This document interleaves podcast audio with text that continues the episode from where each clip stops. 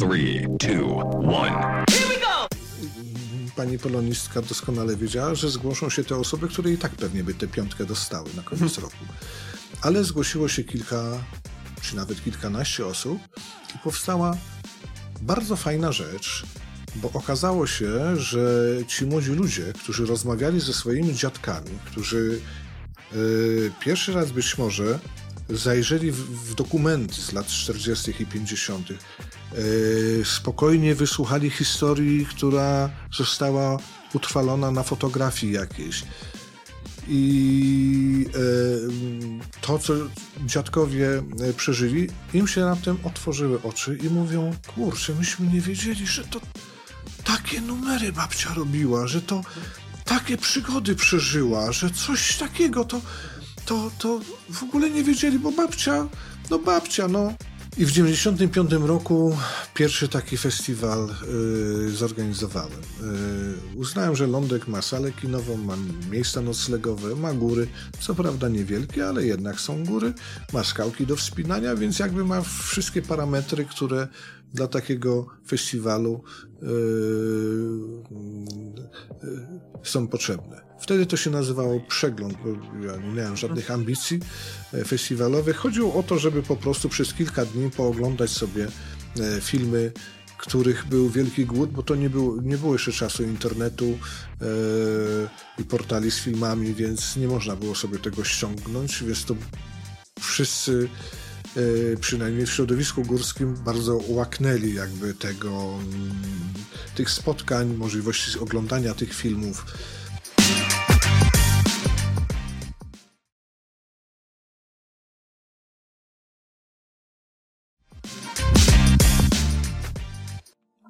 Dzień dobry Zbyszku. Dzień dobry. E, tak jak każdego, gdybyś był uprzejmy parę zdań o sobie dla tych ludzi, którzy cię nie znają, nie kojarzą, Kim jesteś, co robisz? Yy, nazywam się Zbyszek Piotrowicz.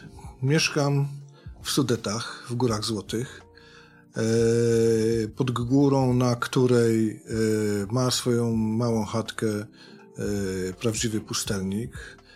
Zajmuję się w tej chwili trochę pszczelarstwem. Prowadzę niewielką winiarnię, z której sprzedaję dolnośląskie wina, bo Dolny Śląsk jest regionem winiarskim, o czym nie wszyscy wiedzą. E, zimą śpię, e, albo czasem stukam w klawisze, jak przyjdzie mi jakiś pomysł do głowy. A przedtem w życiu robiłem bardzo, bardzo wiele różnych rzeczy. Okay. To jest wystukane w wolnej chwili. Tak, to jest wystukane w, e, właściwie przez dwie zimy, chociaż E, początek pomysłu był e, trochę inny. E, właściwie to jest książka, która miała powstać po innej książce, która jeszcze nie powstała. Okay. Troszkę to przewrotne, ale mhm. no, to są jakby podsumowanie pewnego zjawiska, które określiłem słowem szudeckość, ale które e, wynika z, e, z historii e, tego regionu, którą chciałem opisać przez inne zjawisko, a mianowicie ludzi, którzy się osiedlali w latach 70., 80., właśnie w Sudetach. Głównie na ziemi kłodzkiej, także w okolicach Karkonoszy, E, również w Sudetach Środkowych sporo ludzi wtedy przyjeżdżało i mi się wydaje, że oni mieli duży wpływ na to, jak w tej chwili ten region zaczyna być spostrzegany. Okay. To na tyle, na ile rozmawialiśmy jeszcze przed nagraniem, ale to jest książka o tym, jak być lokalsem, jak widzieć lokalną swoją społeczność, jak się zakochać w tej lokalności? Też, ale to hmm? jest książka o. Nazwałbym to pewnej takiej naszości, hmm? swojości. E, kilka lat temu ukazała się książka wydana nakładem wydawnictwa Warstwy, wydawnictwa wrocławskiego i wydawnictwa Akademii Sztuk Pięknych z Krakowa. Ta książka nosiła tytuł Nieswojość. W tej książce były zdjęcia mm, z Dolnego Śląska, ale z tej południowej części Dolnego Śląska, więc bardzo zbliżonej do, do Sudetów, oraz e, kilka tekstów takich e, autorów, których nazwiska są znane, rozpoznawalne. E, I z tej książki wynikało, że Sudety, że to południe Dolnego Śląska i być może w ogóle Dolny Śląsk to jest jeszcze coś, co y, cały czas funkcjonuje w świadomości jako coś, co jest y, nie bardzo swoje. Y, ja sądzę, że minęło już tyle lat, że urodziło się już kolejne pokolenie na, na, na tym terenie, że przez te, nie policzę teraz w głowie szybko, ale dobrze ponad 70 lat od momentu, kiedy się y, w Sudetach y, pojawiliśmy jako, jako nacja, y, to zrobiliśmy już tyle, na tyle odcisnęliśmy swoje własne piętno, że to już trudno mówić o, o nieswojości. Że jest to, że jest to swojość. Niezręcznie to brzmi, ale jeśli się to pojęcie nałoży na pewien określony obszar, no to wychodzi nam sudeckość. E, ja w Sudetach jestem jak najbardziej u siebie. A, e, mhm. Więc, a, a to poczucie komfortu, że się jest u siebie, to jest być może właśnie to, o czym wspominałaś, że pochwała pewnej lokalności. Zwróć uwagę, że wiele osób na przykład uważa, że mm, pochodzenie ze wsi jest y, y, wstydliwe, mhm. prawda? Y, ja miałem inny kierunek. Co prawda, nie jestem osobą urodzoną w wielkim mieście, ale czas średniej szkoły i studiów spędziłem w Poznaniu. E, I bardzo mi się podoba mieszkanie na wsi. Wcale mnie w ogóle nie ciągnie do, do, do, do hałasu, do tłumu, e, do ścisku, e, do nerwowej krzątaniny, do jakiegoś wyścigu. Nie, zupełnie nie.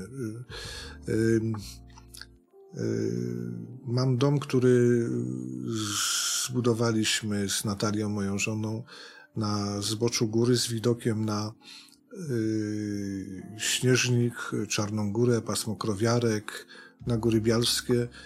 Yy, I ten widok moim zdaniem jest dużo bardziej yy, mm, dużo bardziej mi potrzebny niż widok z jakiegokolwiek wieżowca na Morze Świateł. Okay. A powiedz mi, bo w kontekście tego, co powiedziałeś mm, o tym pochodzeniu, czy też jakby od, odkrywaniu tej, tej swojej lokalności. Mm, je, jeżeli jestem w błędzie, to mnie wyprowadź, ale s, dlaczego młodych ludzi nie ciągnie do odkrywania historii? Ja, ja wiem, że wrzucam po pierwsze w mhm. worek wszystkich, a po drugie to, to może absolutnie nie być prawda, ale mam takie jakieś dziwne wrażenie, że trochę im znaczy, dalej. Znaczy wrażenie mi się, uważam, że to nie jest dziwne wrażenie, tylko to jest jakby pewna konstatacja stanu rzeczy, który istnieje.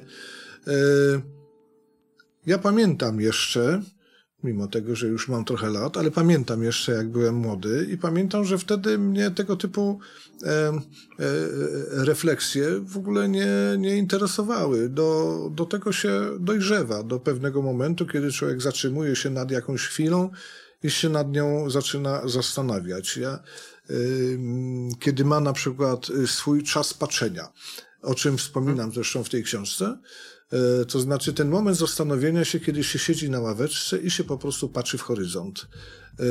E, czasem można siedzieć z drugą osobą i patrzeć w horyzont i nie trzeba wcale nerwowo podtrzymywać e, rozmowy, że, bo tak wypada, tylko można, jak to określiłem, milczeć o tym samym. I to jest te historie, które tutaj starałem się opowiedzieć, wynikają między innymi właśnie z takiej chwili zatrzymania się i zastanowienia nad tym, e, e, jak jest teraz, bo być może to jest e, chwila e, szczęścia, a my tego nie potrafimy zauważyć. To, że się siedzi i się patrzy, albo że się siedzi i się milczy z kimś jeszcze obok. E, o tym, co, co było kiedyś, bo często przechodzimy trochę bezrefleksyjnie wobec wielu wydarzeń, które po latach zauważamy, że one były ważne i istotne. I o tym, co być może będzie w przyszłości, co może wynikać właśnie z tego, że się zastanawiamy nad teraźniejszością. Może to trochę zawikłane, co, co, co tłumaczę, ale, ale, ale mm, y, myślę, że, że, że to, że mm, młodzi ludzie, przynajmniej do pewnego momentu, akurat nie mają potrzeby roztrząsania takich tematów, to jest rzecz całkowicie naturalna i dla mnie oczywista. Byłbym nawet zdziwiony, gdyby, gdyby zaczęli właśnie w ten sposób mędrkować jak ja. Czy wiesz co, ja się absolutnie zgadzam, że, że każdy swojego czasu potrzebuje, tylko jak wybieram się. Tu jest. Mam wrażenie, że ten problem, że jeżeli wybieram się na Śnieżkę, w Tatry, do Zakopanego, do Krakowa, mhm. do Warszawy, gdziekolwiek, do Bieszczady, mhm. e, czy też na Śnieżnik, Aha. to fajnie by było wiedzieć, gdzie jadę. Że jak wchodzę na Strzeliniec i staję sobie na tym mhm. metalowym tarasie, e, teraz już metalowym tarasie, e, przy tym już nowo wybudowanym schronisku na, na miejscu tego, tego starego, to może fajnie by było znać historię tego miejsca, poznać, żeby to nie było takie bezrefleksyjne przejście, trafienie na najwyższy szczyt, odhaczenie, zrobienie zdjęcia mhm. i, i zakończenie. Ale ja bym nie odbierał ludziom jakby pewnej swobody w, w nazwijmy to konsumowaniu gór czy wycieczek. Niektórzy e, traktują to jako boisko, a więc na przykład w jakich szybko przemieszczą się z punktu jednego do punktu drugiego. Mhm. Inni traktują to jako miejsce na przykład e, do zrobienia fotografii, jeszcze inni jako inspirację do tego, żeby, żeby się nad czymś zastanowić. Niech każdy ma ten swój sposób e, przeżywania, nie wiem, gór, odkrywania świata, mówiąc bardziej, bardziej ogólnie. E, najgorsze mi się wydaje jest e, z, z, narzucanie pewnej konwencji, zmuszanie do tego, a teraz masz się kurde zastanowić i pomyśleć, a może okay. nawet wzruszyć. E, hmm? Mi się wydaje, że nie. Ci ludzie z czasem do tego dojdą. No, ja jak jeździłem w góry, mając lat, nie wiem, 20, to powiem szczerze, góry. Owszem, uważałem, że to jest y, bardzo ciekawy obszar e, do działania, ale na przykład y, równie ciekawym obszarem y, uważałem są kobiety. Albo alkohol też. E, właśnie i wtedy naprawdę ciężko byłoby mnie wyperswadować, że ja mam się teraz, kurczę, zastanawiać nad y, linią horyzontu, y, kiedy jakaś y, ładna dziewczyna siedzi przy ognisku. Wolałem się jej przyglądać. Także to ja mhm. naprawdę nie, nie, nie robiłbym z tego problemu. To jest naturalny proces. Jedni ludzie dojrzewają, szybciej, drudzy później. Mówię o takim mentalnym dojrzewaniu. Jedni w ogóle. E, I są takimi mentalnymi dzieciakami, mając, będąc już na emeryturze. E, I sądzę, że po prostu tak jest świat urządzony. No, nie ma sensu jakby przewracać e, tutaj tego do góry nogami i, i, i żałować, że akurat jest tak, jak jest. Czy to też, ja, raz, że być może się źle wyraziłem, dwa, to, to nie chodzi absolutnie o o narzucanie komuś, że teraz on musi się pochylić nad śpiewem ptaków i, i panoramą. Nie. Mam wrażenie, że od historii się zaczyna, a taką dużą klamrą gdzieś, nie wiem, na bezpieczeństwie się kończy, e, tak. bo, bo to nie jest, to nie jest, mam wrażenie, chyba, że się mylę, jesteś starszy, dużo bardziej doświadczony, to mnie z błędów wyprowadź. Mam wrażenie, że to jest jakiś całokształt, że nie można wyciąć jakiegoś tam fragmentu na zasadzie, dobra, to ja jestem super przygotowany na przykład na wyjście w góry, ale totalnie nie interesuje Mhm. mnie historia, że to jest taki, jakieś kontinuum tego wszystkiego. I jak pomyślę sobie o tym, że brakuje refleksji na przykład nad miejscem, Mhm. to istnieje też spore prawdopodobieństwo, że brakuje refleksji nad bezpieczeństwem, brakuje refleksji nad tym, gdzie wyrzucamy papierki, że to wszystko się łączy. E, Tak. I, I tu jest pewna wrażliwość potrzebna.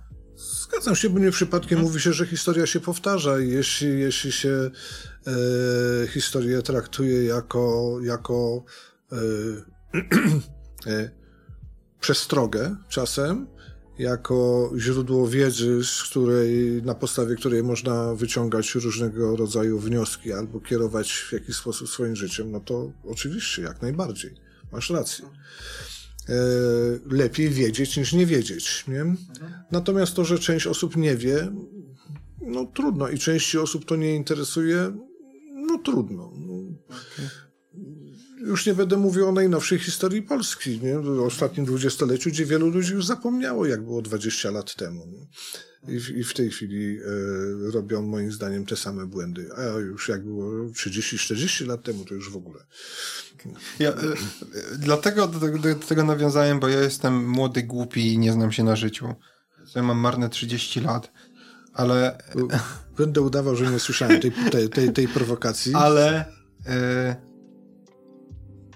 to mnie serio, tak jak ci powiedziałem wcześniej, bez żadnej kurtuacji, to mnie serio zaczarowało tak, od tak prostych rzeczy, jak ten gwózdek, nit wbity gdzieś tam Mhm. i, i w głowie mam, że wiem, że on tam jest gdzieś Mhm. i, i że to jest jakiś przyczynek do, żeby się choćby tam wybrać, po, po takie rzeczy jak yy, jak pierwszy, nie wiem czy dobrze powiem, przewodnik, tak, przewodnik, pierwszy przewodnik, Tak, yy, który po górach stołowych i Szczelińcu. na świecie, przy, Pierwszy na świecie zawodowy certyfikowany Tak. przewodnik, bo e, kwestia certyfikowania kwalifikacji przewodnickich pojawiła się później w Alpach, kiedy no, to środowisko w jakiś sposób chroniło swój interes e, i to było naturalne. Natomiast rzeczywiście pierwszy na świecie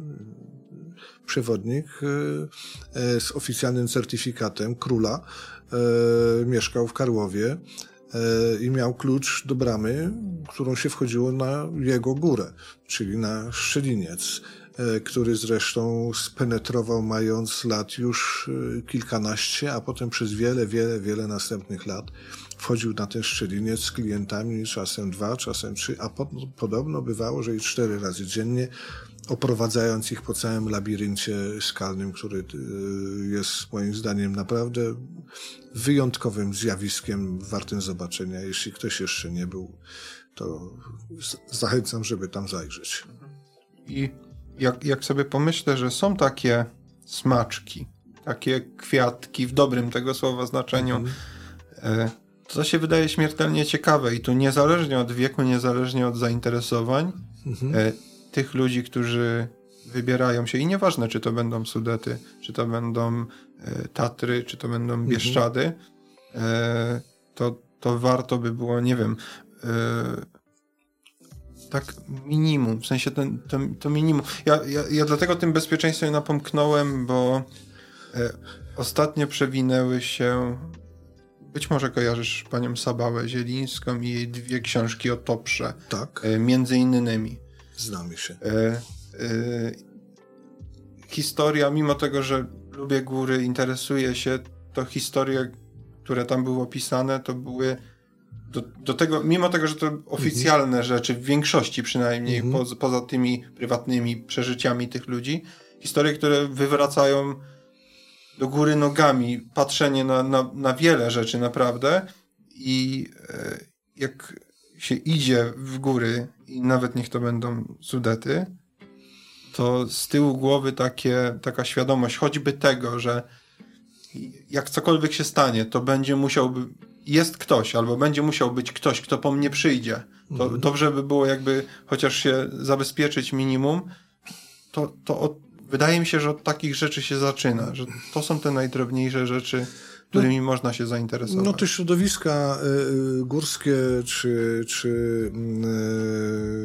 y, ratownicy górscy, czy przewodnicy górscy zazwyczaj starają się w różny sposób tłumaczyć, żeby swoim klientom albo klientom, albo osobom, które wybierają się w góry, że potrzebne jest pewne minimum, które e, zdecydowanie powiększa szanse e, bezpieczeństwa, odbycia bez, bezpiecznego odbycia tej wycieczki, ale ale ja przypuszczam, że zawsze będą, będą ludzie, którzy wybiorą się w góry w marynarce, E, albo panie, które zadadzą krzyku w szpilkach, e, albo rodzice, którzy zaciągną swoje dzieci w miejsca, z których sami nie będą potrafili potem wyjść, ani tym bardziej e, zapewnić bezpieczeństwa tym dzieciom.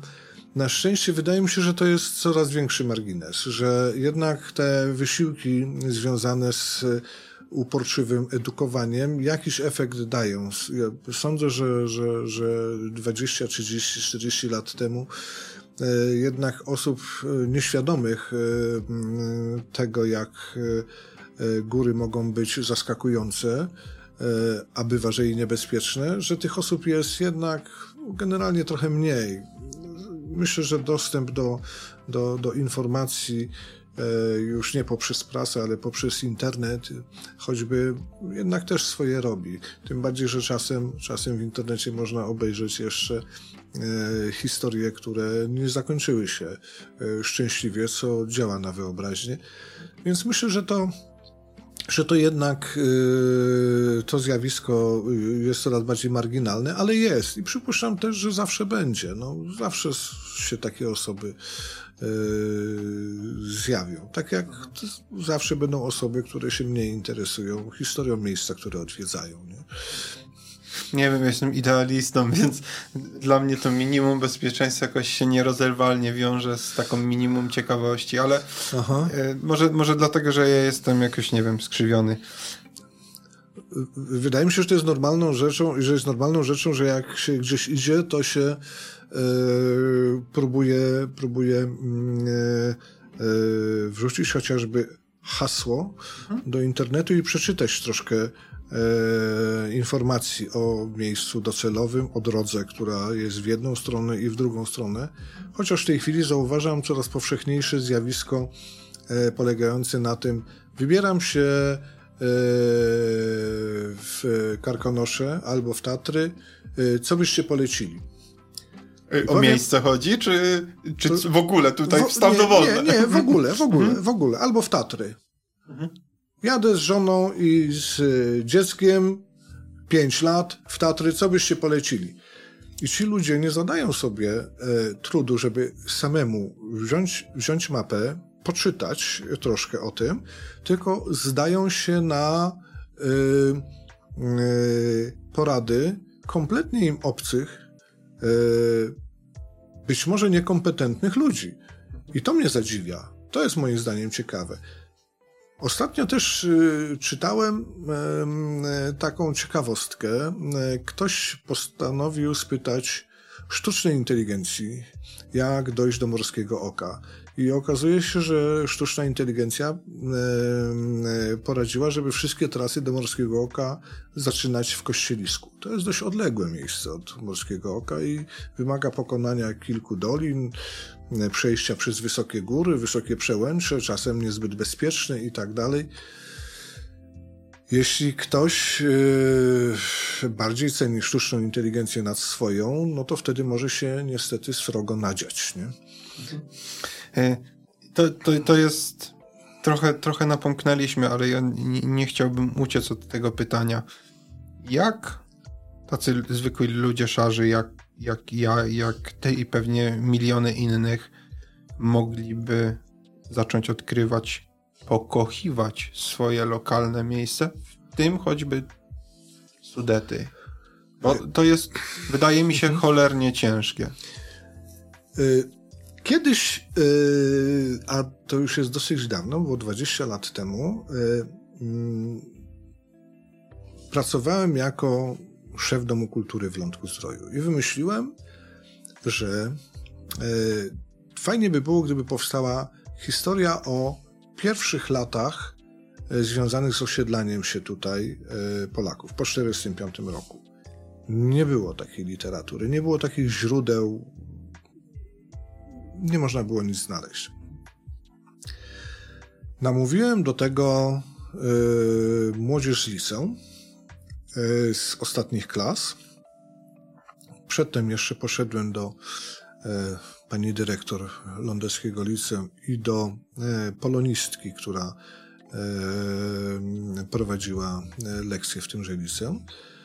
I pani polonistka za moją namową ogłosiła na lekcji, że osoby, które się do tego projektu przyłączą, a projekt polegał na tym, że trzeba było zebrać materiały u siebie, od znajomych albo najlepiej od rodziny na temat tych pierwszych lat, e, to te osoby dostaną piątkę na koniec roku.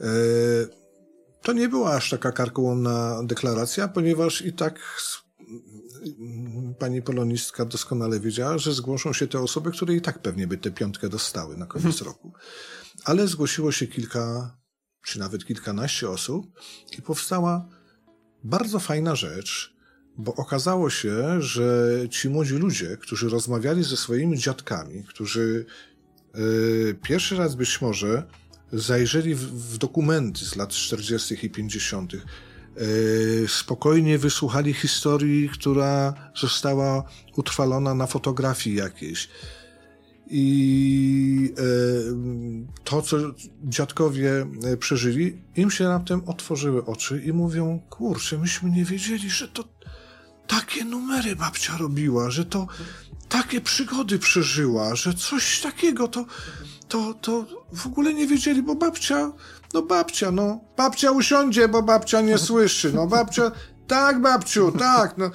I, I, to jest, często ci starsi ludzie są w ten sposób traktowani dość protekcjonalnie, pobłażliwie i tak dalej, a potem tym ludziom się otwierają, tym młodym ludziom otwierają się oczy, bo okazuje się, że to byli fantastyczni ludzie, którzy przeżyli niezwykłe przygody, jadąc gdzieś z Syberii, ze wschodu, szukając swojego miejsca, walcząc o, o, o, o swoje, o nowe miejsce do życia i tak dalej, że to było poznając się nawzajem, bo bo, bo, bo dziadek na przykład przyjechał w to samo miejsce, ale, ale, ale z Belgii na przykład, nie? I to, i to, i to naprawdę historie były niebywałe. I przypuszczam, że e, odkrycie e, czegoś, co jest e, e z jednej strony charakterystyczne dla, dla danego miejsca, a z drugiej strony e, e, często albo nienazwane, albo w ogóle, albo nieznane, jakby daje ten punkt zaczepienia do tego, że pojawia się y, nie tylko zainteresowanie, ale też y, taka, taka identyfikacja regionalna, że kurczę, no dziadek, babcia, rodzice, ja, no, no to to jest kawałek czegoś mojego, prawda? To miejsce, w którym jestem. Takie poczucie, poczucie poczucie, może nawet bym powiedział, pewnej dumy z tego, że się jest stąd, a nie skądinąd, prawda? E, wydaje mi się, że to właśnie szukanie, szukanie w takich, w takich drobiazgach e, e, taką, takie zainteresowanie lokalnością może, może świetnie budować. A jak lokalność, no to tak jak też już wspomniałem, no pewna identyfikacja z tym, skąd się jest. Mi się wydaje, że ludzie jednak potrzebują, e, potrzebują czegoś takiego zakorzenienia, nie? Takiego mm, e, poczucia, e, że skądś się wziął, prawda? Do, do jest, czegoś mhm. jest przywiązany, do jakiegoś miejsca, tradycji, grupy ludzi i tak dalej. Potrzebują jakiejś takiej, nie wiem, wzajemnej akceptacji, że my jesteśmy stąd, na przykład.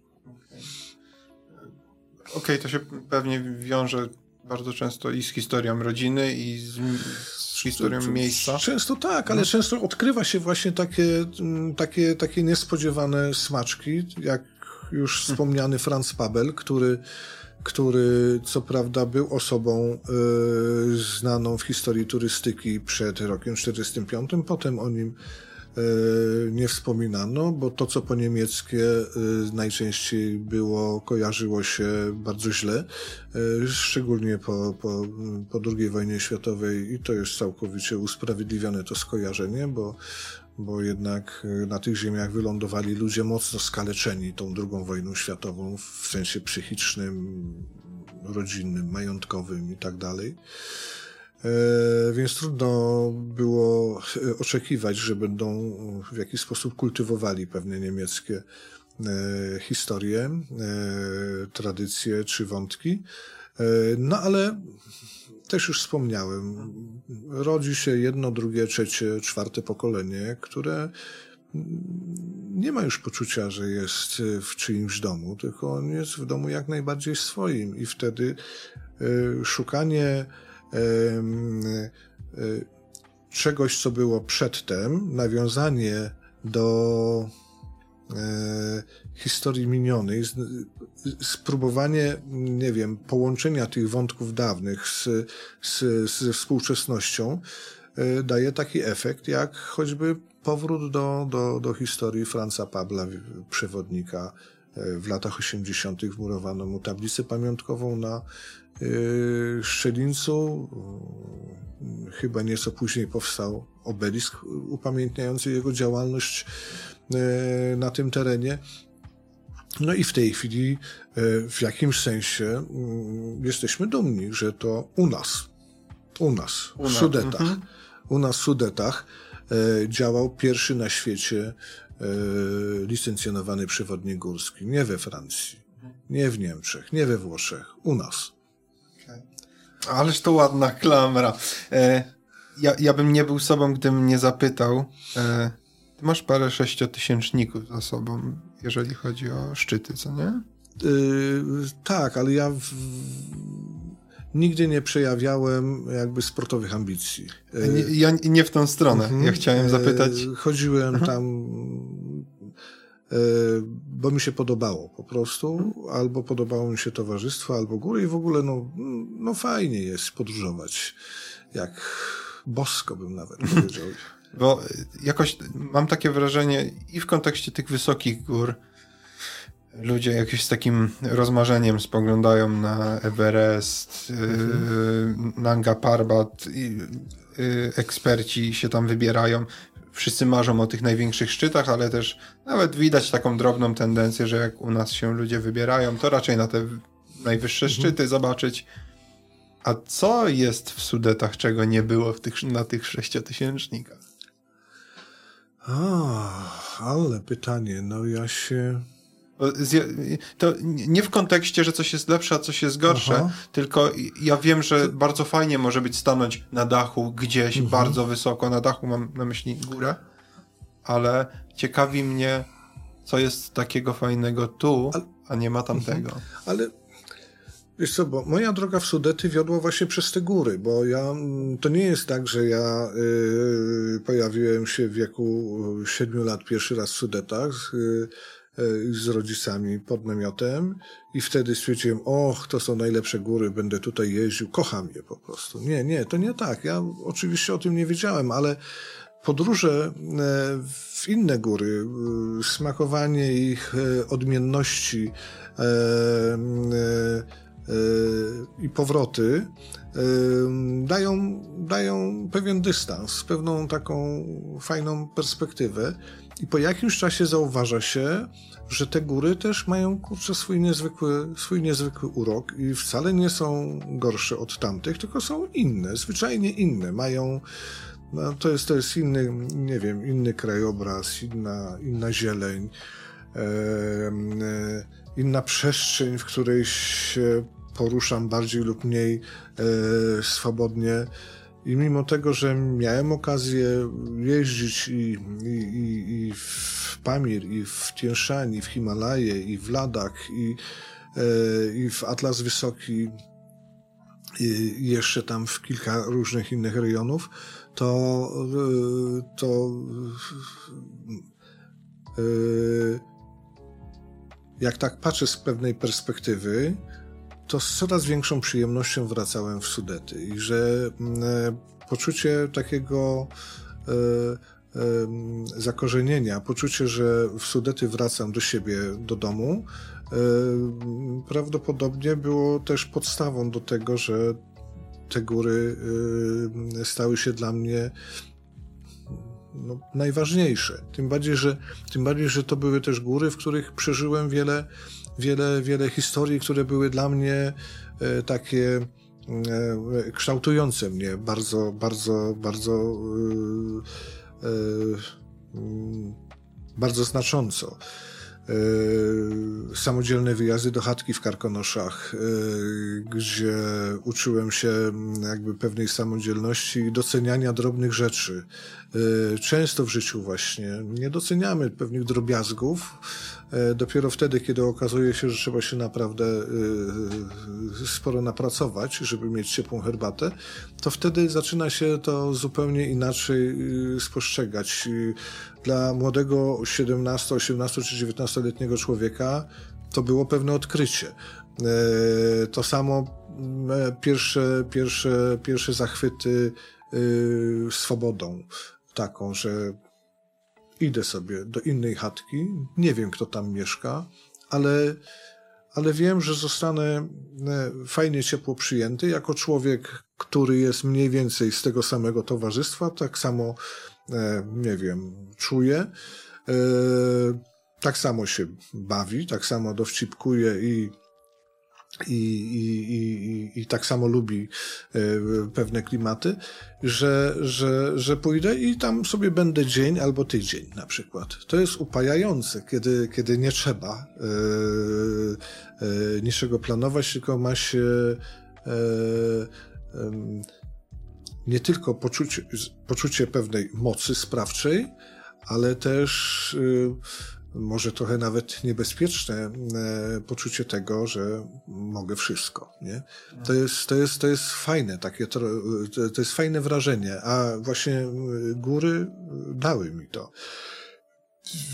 I, i, i e, były, były mm, e, e, miejscem, e, które e, sprawiło, że jestem takim a nie innym człowiekiem. To znaczy miejscem, które dostarczyło mi takich bodźców, które, które, które właśnie sprawiły to, że, że pewne rzeczy cenię, inne, inne nie. E, pewne, pewne wartości są dla mnie ważne, e, inne może, może mniej. E, no, pewnych, pe, pewnych ludzi poprzez pewien taki pryzmat swoich doświadczeń zebranych w górach oceniam co e, jest dla mnie też e, w jakiś sposób istotne. No, góry weszły w, w, moje życie i w pewnym momencie nastąpiła interakcja taka, że one wpływały na nie, ja w jakiś sposób też, tak mi się wydaje.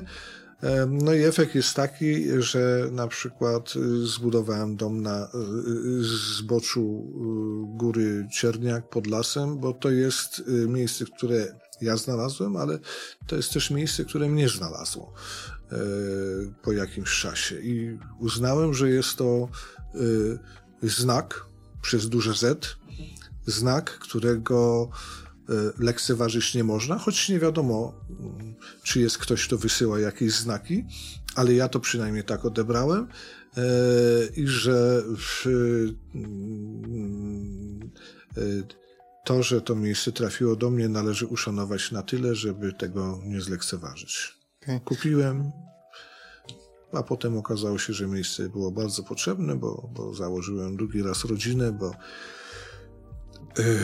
Syn z poprzedniego małżeństwa zamieszkał z nami i już było ciasno. Potem, potem ojciec, który zaczął nie domagać i wymagał opieki, takiej bezpośredniej, codziennej opieki.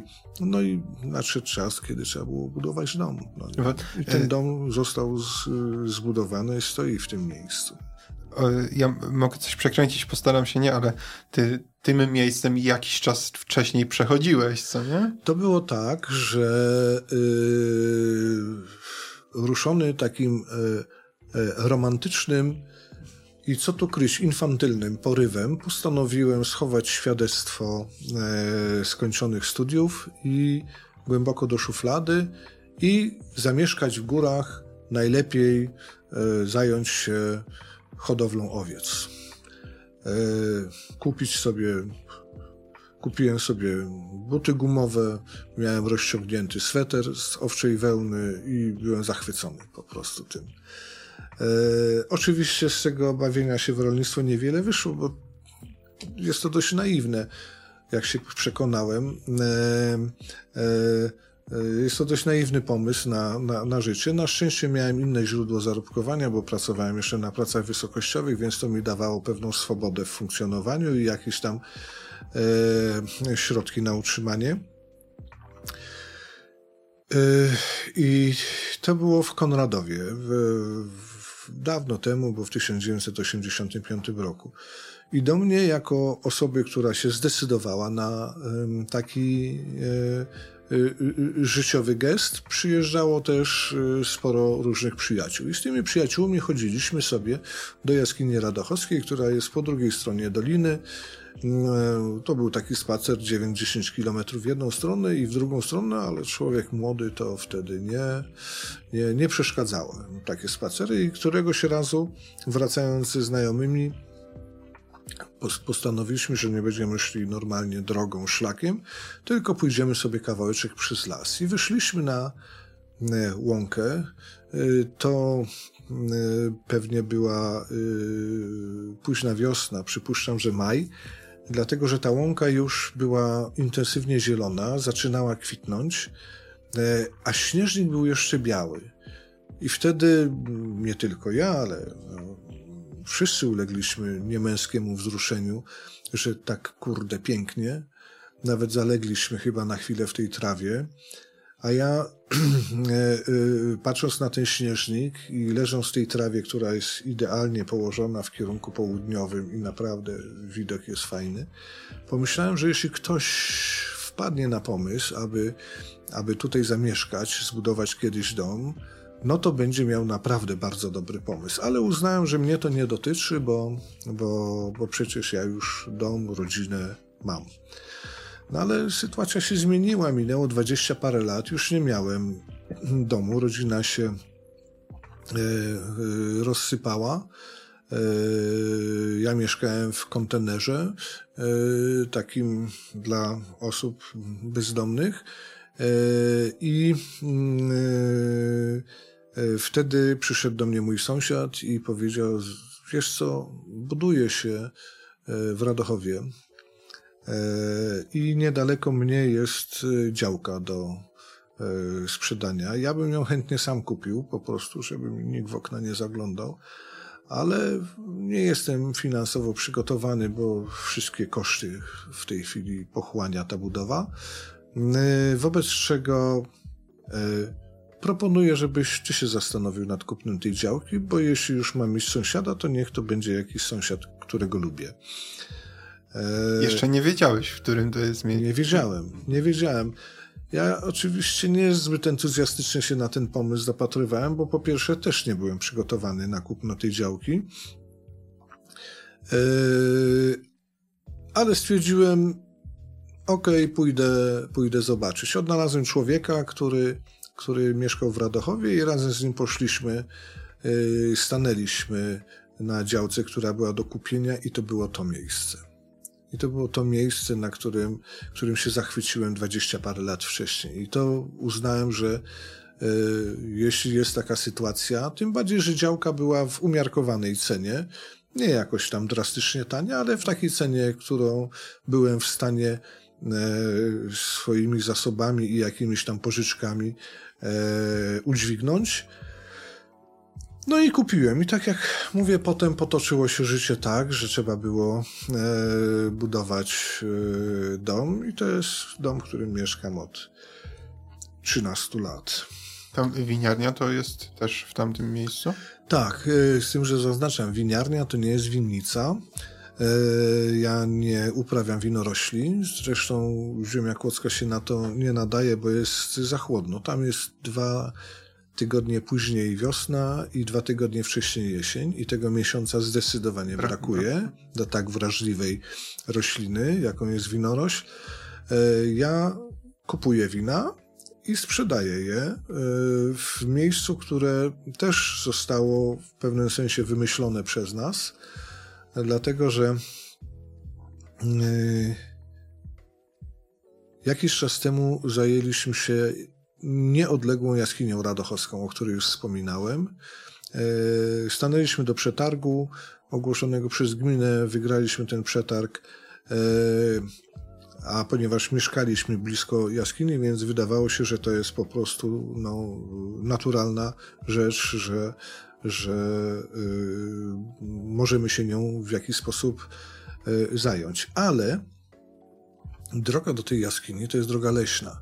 I e, nadleśniczy, skądinąd życzliwy e, człowiek, stwierdził, że on będzie musiał tę drogę zamknąć dla ruchu samochodowego turystów. Oczywiście osoby, które tam pracują, będą mogły dojechać mając odpowiednią przepustkę, ale on musi to uregulować. Nie? I że musimy e, zastanowić się nad tym, jak to zrobić, bo on może te regulacje wprowadzić w życie z pewnym opóźnieniem, dając nam szansę na to, żeby e, coś z tym zrobić. No i wtedy wybudowaliśmy e, parking. E, też przy domu na, tym, na tej działce, którą, którą e, wcześniej kupiłem.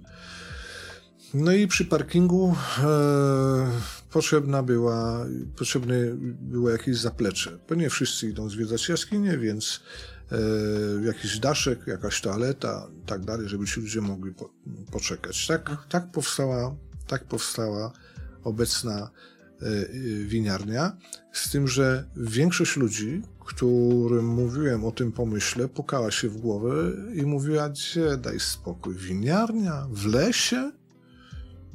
Dzieci będą szły do jaskini, kto ci na to wino przyjdzie? Gofry, frytki, piwo, takie coś, a nie przy parkingu, a nie, a nie, a nie winiarnia. Byśmy się uparli, trochę jakby na przekór. E, wszystkim radom. E, I ta winiarnia e, powstała. Co prawda to, że sprzedajemy wina dolnośląskie, to była już pewna ewolucja, no ale rzeczywiście zaczęliśmy serwować wino, sprzedawać wino też w butelkach. Okazało się, że jest jakieś tam zainteresowanie, z tym, że to przez pierwsze dwa, trzy, może cztery lata to było na zasadzie takiej, że do winiarni trafiali ludzie, którzy e, decydowali się odwiedzić jaskinię. A teraz winiarnia zaczyna żyć już swoim życiem, e, tym bardziej, że oferujemy e, rzeczywiście wina z regionu dolnośląskiego i jesteśmy chyba jedynym miejscem na świecie, tak? No bo jak jedynym na Dolnym Śląsku, to w tym sprzedającym największy jakby wachlarz win dolnośląskich, no to nie ma w Argentynie drugiej winiarni, która sprzedaje wielki wachlarz win dolnośląskich ani w Australii, ani w Kapsztadzie, ani, ani, ani pod Krakowem. E, tych win jest tutaj, przepraszam za, za reklamę. Tych win mamy z reguły około 60-70 różnych, pochodzących z E, najlepszych winnic na Dolnym Śląsku, a tych winnic w tej chwili jest już dość sporo, bo Dolny Śląsk jest naprawdę coraz bardziej cenionym regionem winiarskim w Polsce, o czym, o czym sądzę wie niewielu ludzi, a, a jest tu kilku winiarzy, którzy mm, nie mają się czego powstydzić, nawet w konkurencji z zdecydowanie bardziej doświadczonymi, doświadczonymi producentami wina. No, proszę. A gdzie, gdzie można y, najbliżej tutaj y, do winnicy się udać? Y, w, z Wrocławia? Mhm. Z Wrocławia można pojechać tak, albo pod Ślęże do Sobótki, albo w rejon Świdnicy, gdzie jest kilka winnic, albo na Wzgórza Trzebnickie, gdzie jest też kilka bardzo winnic robiących bardzo dobre wina, więc albo, albo do Miękini, w Miękini też? Tak. Okej. Okay. także, także jest tutaj, jest tutaj tych winic dosyć, dosyć e, sporo. Albo nadstawy milickie również. Tam też, tam też jest okay. winnica. E, także jest ich sporo. A jeśli uwzględnimy jeszcze Pogórze Kaczawskie, jeśli uwzględnimy Niemcze, Bielawę, bo tam też są winnice, albo obszary położone w województwie lubuskim, E, bo to jest historycznie i geograficzny Dolny Śląsk przecież, e, no to okazuje się, że mamy dziesiątki winnic, z czego kilkanaście naprawdę bardzo dobrych. Takich, które już mają sporo doświadczenia, prowadzone są przez winiarzy z talentem. Myślę, że do tego też trzeba mieć troszkę talentu, tak jak do, do, do tworzenia literatury, malarstwa czy, czy, czy, czy, czy rzeźby. Nie, nie da się po prostu skończyć prawda? Tylko sadzić, zbierać. Zasadniczej szkoły zawodowej literackiej, prawda? Tylko trzeba mieć jednak troszkę, trochę do tego talentu. Jest kilku winiarzy, czy może kilkunastu winiarzy, którzy ten talent mają i e, produkują wina e, absolutnie mm, rewelacyjne, albo bardzo dobre, albo bardzo przyzwoite. E, powiem nawet taką ciekawostkę. Dolny Śląsk okazuje się być rejonem dość atrakcyjnym również dla inwestorów z zewnątrz, jeśli chodzi o winiarstwo, ponieważ przeczytałem gdzieś informację, że ze względu na ocieplenie klimatu i coraz bardziej dotkliwe susze, na przykład na południu Włoch, gdzie e, te winnice mocno e, te wysokie temperatury odczuwają, po prostu zaczyna być problem z wodą, z nawadnianiem tego i z e, wodą w glebie. Zaczynają rozglądać się gdzieś po północy Europy, gdzie można by było założyć te winnice i e, cała Dolina Odry jest pod tym względem bardzo atrakcyjnym obszarem również dla tamtych Proszę. winiarzy.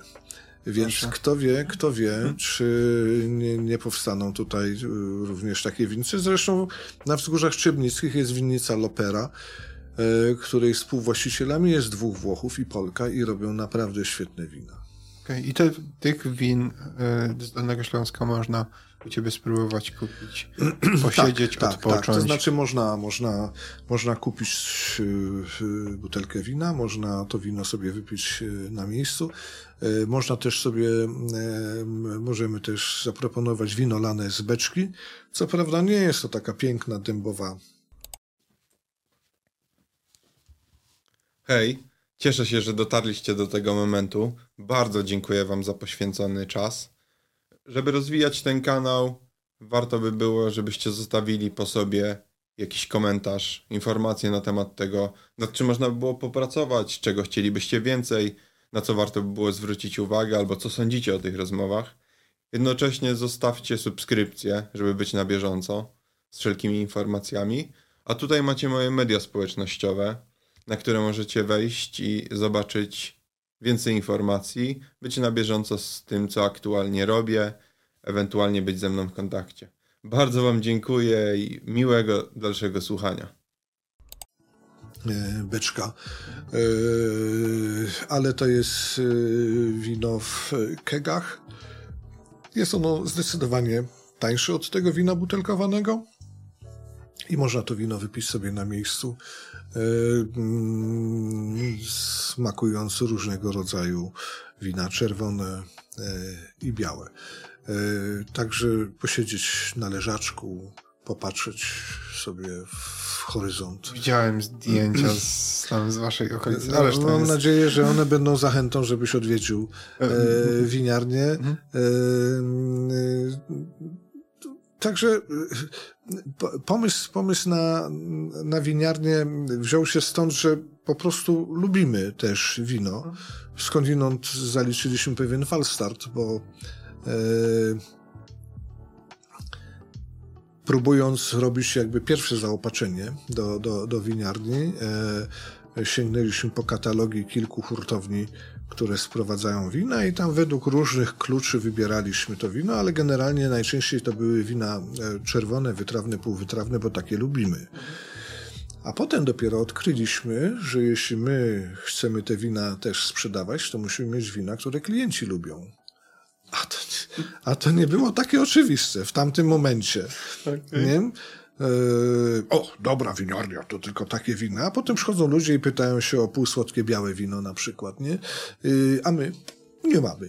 No więc y, ten błąd został naprawiony, także w tej chwili mamy cały wachlarz win, od słodkich do wytrawnych, od białych przez różowe e, do czerwonych.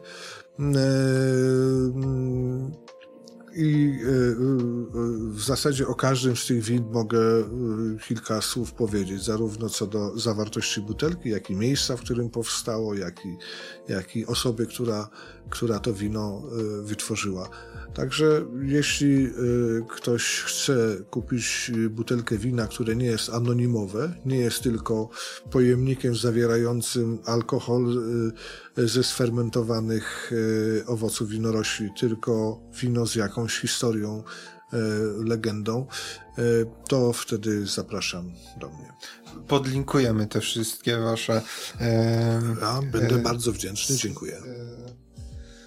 Ty się angażujesz w mnóstwo, no, nomen omen, lokalnych rzeczy.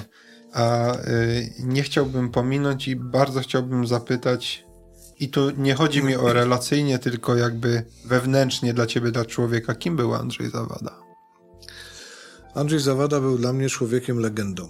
Był kingiem po prostu. Wielkim górskim kingiem. Ja pamiętam, że jeszcze jak studio, jeszcze byłem na studiach, E, to w 80 roku słuchałem relacji radiowych e, z zimowego wejścia na Everest. Wtedy dzięki e, sprytowi Bogdana Jankowskiego, człowieka z Wrocławia, który uczestniczył w tej wyprawie, a zajmował się łącznością radiową, komunikaty z akcji docierały dość szybko do Polski. Także radio E, polskie było w stanie, jak pamiętam, nie tylko codziennie, ale bywało, że dwa, trzy razy dziennie podawać nowe komunikaty dotyczące tego, co się tam e, dzieje. I dla mnie Andrzej, jako kierownik wyprawy, który, która rzuciła tak niezwykłe wyzwanie, E, dotyczące zdobycia zimą ośmiotysięcznika i to od razu najwyższego ośmiotysięcznika, jaki, jaki się da, to dla mnie to był człowiek nie, zupełnie niezwykły. A potem a potem miałem okazję poznać go, ale to były takie, taka zdawkowa znajomość, bo jeździłem na jakieś tam festiwale. E, była okazja, że tak powiem, zamienić dwa słowa, uścisnąć rękę, tym bardziej, że Andrzej lubił się otaczać e, ludźmi i był dość bardzo towarzyską osobą. No a potem, a potem e, takiego festiwalu, który był w zasadzie jedyny, zabrakło. To były festiwale w Katowicach organizowane przez dwa lata przez e, e, ówczesną jakby czołówkę e, himalajską, polską, e, ale środowisko śląskie. No i w 94 festiwal, który był wstępnie planowany, nie odbył się. Wtedy stwierdziłem, że być może Lądek Zdrój byłby takim dobrym miejscem na to, żeby taki festiwal zorganizować. Oczywiście rzuciłem się na przedsięwzięcie, o którym nie miałem większego pojęcia, więc byłem radośnie optymistyczny co do tego, jak to, jak to wszystko y, przecież prosto zorganizować. A to jeszcze były czasy, kiedy tele, rozmowę zamawiało się przez międzymiastową i się czekało 3-4 godziny, kiedy pilny, pilny komunikat polegał na tym, że się wypisywało druk telegramu na poczcie i tak dalej, a korespondencję się załatwiało normalnymi, normalnymi listami. Yy, i w 95 roku pierwszy taki festiwal y, zorganizowałem. Y, uznałem, że Lądek ma salę kinową, ma miejsca noclegowe, ma góry, co prawda niewielkie, ale jednak są góry, ma skałki do wspinania, więc jakby ma wszystkie parametry, które dla takiego festiwalu y, y są potrzebne. Wtedy to się nazywało przegląd, bo ja nie miałem żadnych ambicji e, festiwalowych. Chodziło o to, żeby po prostu przez kilka dni pooglądać sobie e, filmy, których był wielki głód, bo to nie było, nie było jeszcze czasu internetu e, i portali z filmami, więc nie można było sobie tego ściągnąć, więc to wszyscy przynajmniej w środowisku górskim bardzo łaknęli jakby tego, mm, tych spotkań, możliwości oglądania tych filmów. Y, ja coś takiego w 95 roku zorganizowałem i pamiętam, że mm, w pierwszy dzień, kiedy już po południu miał się zacząć e, ówczesny przegląd. O godzinie 6 rano obudził mnie człowiek, który e, mieszkał w budynku, w którym się miały odbywać pokazy filmowe i mówi, że tu jest jakiś pan e, i że się pyta o festiwal. A e, ten pan znał mnie korespondencyjnie, więc, więc pewnie mnie nie kojarzył. E, okazało się, że to był Andrzej Zawada, który jakimś sposobem dotarł późnym, późną nocą do Kłodzka i wczesnym rankiem już o piątej pojawił się w lądku jakimś sposobem. No, to był człowiek, który potrafił różne rzeczy załatwić. No i dotarł do miejsca, gdzie jest festiwal, a tu nikt nic nie wie, nie? Więc y, aż mi się y, nogi ugięły pode mną, jak się okazało, że sam wielki Andrzej Zawada przyjechał do mnie na festiwal, bo ja rozsyłając zaproszenia y, nie wiedziałem, kto przyjedzie, bo nie miałem żadnego zwrotnego potwierdzenia. No i pamiętam, że wtedy, wtedy pierwszy raz się tak poznaliśmy troszkę bliżej. Natomiast Andrzej potem stał się taką duszą festiwalu, dlatego że to był człowiek, który zawsze miał ten gen lidera w sobie. Więc jeśli była jakaś dyskusja, to on jakby przejmował e, rolę e, osoby organizującej tę dyskusję. Jak była zabawa, no to Andrzej organizował tę zabawę. Jak się zabawa kończyła, to Andrzej organizował następną zabawę. E, zmieniał lokal, wchodził na przykład do, do, do miejsca, gdzie właśnie orkiestra po dancingu o godzinie drugiej w nocy zbierała instrumenty i powiedziała, że absolutnie nie. Andrzej robił zrzutkę czapką, przekonywał szefową, gadał z orkiestrą i orkiestra grała do piątej nad ranem, towarzystwo się e, dalej bawiło. E, I ta, ta, ta, ten, ten taki entuzjazm, żywotność e, Andrzeja bardzo się odcisnęła na festiwalu. W 2000 roku, szósta edycja, miała być poświęcona 50-leciu jego górskiej aktywności ale na ten festiwal już nie dojechał. E, Andrzej zmarł w sierpniu, festiwal był we wrześniu. Pamiętam, że wtedy wszyscy wspólnie wkopaliśmy takie drzewko pamiątkowe razem z Anią Milewską, wdową po nim. E, I wtedy spytałem się, czy festiwal, ówczesny przegląd jeszcze może nosić imię Andrzeja Zawady, czy może zostać jego patronem. Ania się zgodziła, no i od tej pory jest to festiwal e, jego imienia. Natomiast do legendy przeszły wyprawy w góry pod wodzą Andrzeja na przykład, bo w, sobotni, w sobotnie przedpołudnie za, z, oglądanie filmów rano nie ma tej atmosfery, mhm. więc wtedy starałem się robić jakąś wycieczkę e, i Andrzej był zawsze dowódcą tej wycieczki. On sam się mianował mhm. zresztą, bo to miała wycieczka z jakimś tam przewodnikiem i tak dalej, ale Andrzej zawsze na czele szedł tego tłumku ludzi, powiedzmy 20-30 osób, którzy się zdecydowali, żeby o 8-9 rano wybrać się na wycieczkę i dowodził takimi wycieczkami, co też było bardzo, bardzo, bardzo sympatyczne, tym bardziej, że wiele osób mogło powiedzieć, że byli, było razem z Andrzejem Zawadą w górach, prawda?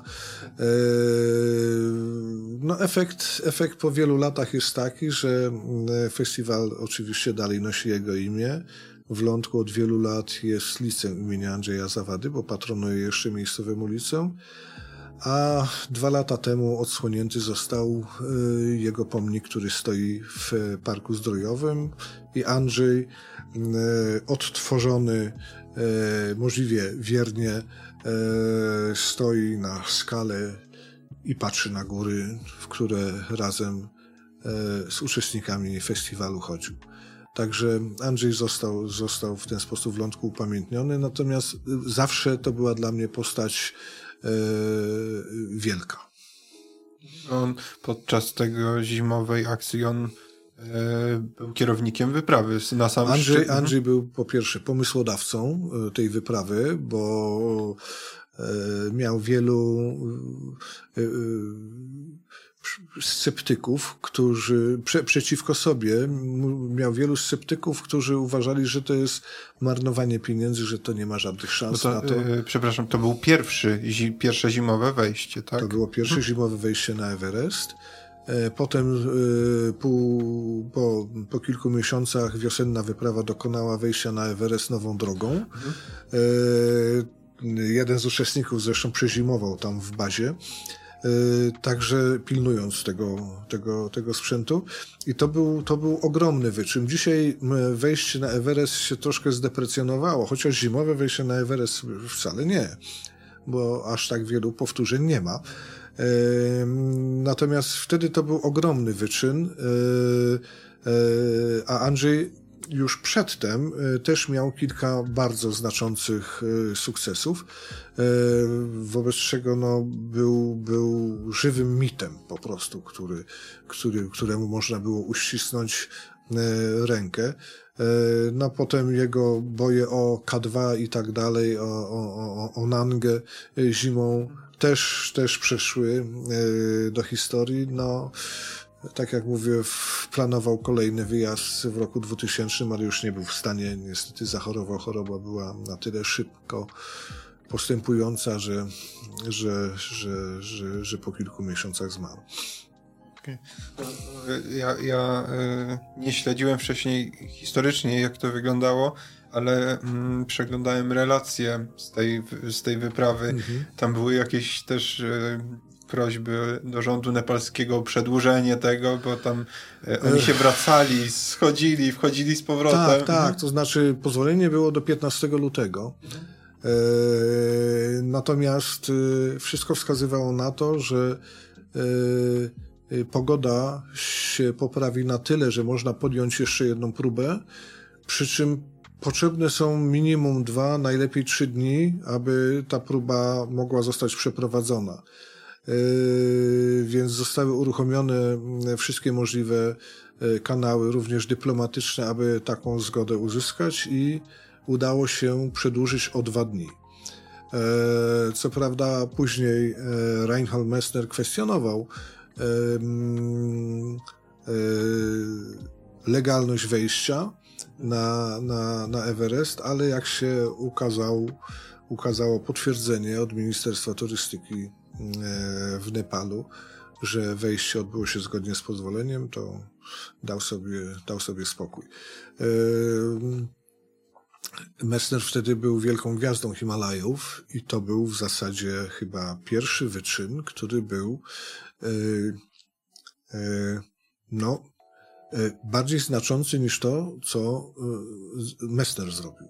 E, Więc jego to prawdopodobnie trochę ukłuło. E, To był naprawdę, to było naprawdę duże, duże, duże, wielkie osiągnięcie e, w górach. Kto wie, czy e, patrząc na historię polskiego himalaizmu, to zimowe wejście na Everest nie było osiągnięciem największym, jeśli chodzi o wagę. Taką, taką sportową, medialną, pewnym przełomem, który, który rzeczywiście spowodował potem, że, że, że, że inne kraje też zaczęły e, iść tą drogą, że to Polacy wyznaczyli jakby pewien trend, który, e, którym, który, za którym potem podążali Francuzi, Niemcy, e, Hiszpanie, Japończycy. No i trzeba pamiętać, to był osi- siedem- 78, osiem- 80 Proszę? rok? To Tysiąc, był 80 rok, tak. tak. sprzęt i tak dalej też było stan, stan tej... Tak, tak, tak, Okej. tak, tak. To znaczy, no, ja myślę, że to wtedy dla, e, dla ludzi w Polsce było, było też ważne, ważne wydarzenie, dlatego że no, ten 80 rok, no to, no to, to były dość smętne czasy. To była szarobura polska z kartkami na żywność, na buty, na czekoladę, na pończochy, na wódkę. E, więc e, tego typu e, wynik, e, e, który w pewnym sensie z, przewyższył wielkie osiągnięcia mistrzów z krajów alpejskich, no to to było naprawdę coś. Nie? To, to było wydarzenie, które sądzę dało też wiele satysfakcji ludziom słuchającym relacji z tej wyprawy trochę koloru mogła nabrać ta rzeczywistość e, mniej lub bardziej szara. Powiedz mi z twojej perspektywy jako nie człowieka, który mieszka w studentach, a który chodzi po górach, chodził po górach, jak ty patrzysz na kwestię takiej szeroko rozumianej rozwoju turystyki górskiej?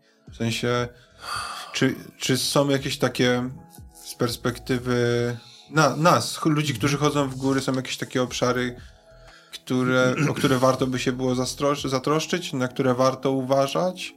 Coś, czego powinniśmy robić mniej, albo wręcz przeciwnie, robi, powinniśmy robić więcej? Ja mam pewien problem z odpowiedzią na to pytanie. E, dlatego, że wiem, że moja aktywność polegająca na tym, że zbudowałem parking, który pozwala zwiedzić jaskinię Radochowskiej większej ilości osób. Napisałem książkę, która może spowodować, że Sudety staną się e, miejscem bardziej atrakcyjnym dla niektórych osób. E, prowadzę winiarnię, którą reklamuję po to, żeby ludzie przyjeżdżali w, w Góry Złote. E, a jednocześnie bardzo sobie cenię e, to, że są zakątki w górach, które są mało uczęszczane, wręcz dzikie, e, na swój sposób e, dziewicze. I wiem, że to, co ja robię, jest jakby sprzeczne z tym, czego ja e, często w górach szukam. No to jest pewien, pewien problem. Taka dyskusja na przykład toczyła się wokół wieży na Śnieżniku. To jest nowa rzecz. Wieża została oddana do użytku, jeśli dobrze pamiętam, półtora roku temu chyba. I budziła w momencie budowy spore, spore kontrowersje. Przepraszam cię najmocniej.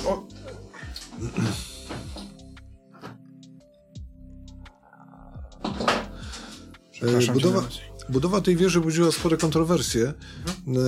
e, dlatego że mm, ona była budowana w miejscu e, poprzedniej wieży. Wieży, która została zbudowana pod koniec XIX wieku, e, wysokiej kamiennej wieży. E, E, a ta mm, miała lekką konstrukcję e, stalową, częściowo przyszkloną, częściowo obudowaną kamieniem, nawiązującą w jakiś tam sposób do kształtu poprzedniej wieży, ale była to wieża zupełnie inna. No i pojawiło się sporo głosów, że to jest niszczenie przyrody, że postawiony został jakiś blender po prostu, a, a nie wieża, która miała być, y, mogła być odtworzona. Ja z kolei nie, nie uważam, że y, musimy we wszystkim naśladować y, jakby poprzedników, tym bardziej, że poprzednicy moim zdaniem też czasem błądzili, bo wieża zbudowana pod koniec XIX wieku to było takie stylizowane średniowiecze, przy czym stylizowane w sposób, który nazwałbym disneyowski, to znaczy no, y, no według mnie ona nie miała jakichś szczególnych wartości, E, ani historycznych, ani estetycznych. E, być może się niektórzy oburzą, twierdząc, że ta, która istnieje, tym bardziej nie ma, ale przekonały mnie słowa mojego sąsiada i przyjaciela, skądinąd nadleśniczego, a więc osoby znającej temat, że e, ta wieża, jego zdaniem, w jakiś sposób pomoże akurat, jeśli chodzi o, o, o ochronę kopuły szczytowej Śnieżnika, która jest y, rezerwatem. Otóż to jest nieprawda, że ze Śnieżnika w momencie, kiedy się stanie w najwyższym punkcie, widać wszystko dookoła. To jest dość płaska góra, rozległa, wielkości w zasadzie kilku boisk piłkarskich, ta powierzchnia, i e, wcale stamtąd nie widać wszystkich widoków dookoła, wobec czego ludzie chodzą po całej wieży, robią zdjęcia e, i nie sposób tego upilnować. W momencie, kiedy jest wieża, wchodząc na wieżę mają wszystko dookoła. Te 30 metrów ponad powierzchnię góry daje już ten komfort, że widzą wszystko, wobec czego ruch jest skanalizowany. mm, z innej strony sama budowa spowodowała jednak pewną ingerencję, prawda? Wieża sprawiła, że szczyt góry stał się bardziej atrakcyjny. Więc no, z jednej strony dobrze, że ona powstała, z drugiej strony być może rzeczywiście no, będzie miało to jakiś e niepożądany e, wpływ. Trudno mi to ocenić. Ja uważam, że, ja uważam, że mimo wszystko dobrze. Podobna dyskusja zresztą toczyła się, toczy się nawet właściwie teraz wokół punktu widokowego zbudowanego na skałkach lądeckich, na szczycie skałki Trojak, to jest taki punkt, gdzie trzy platformy wychodzą w przestrzeń i się stoi e, mm, e, jak Kate Winslet na Titanicu. Mhm. To znaczy ma się tą wielką przestrzeń przed sobą.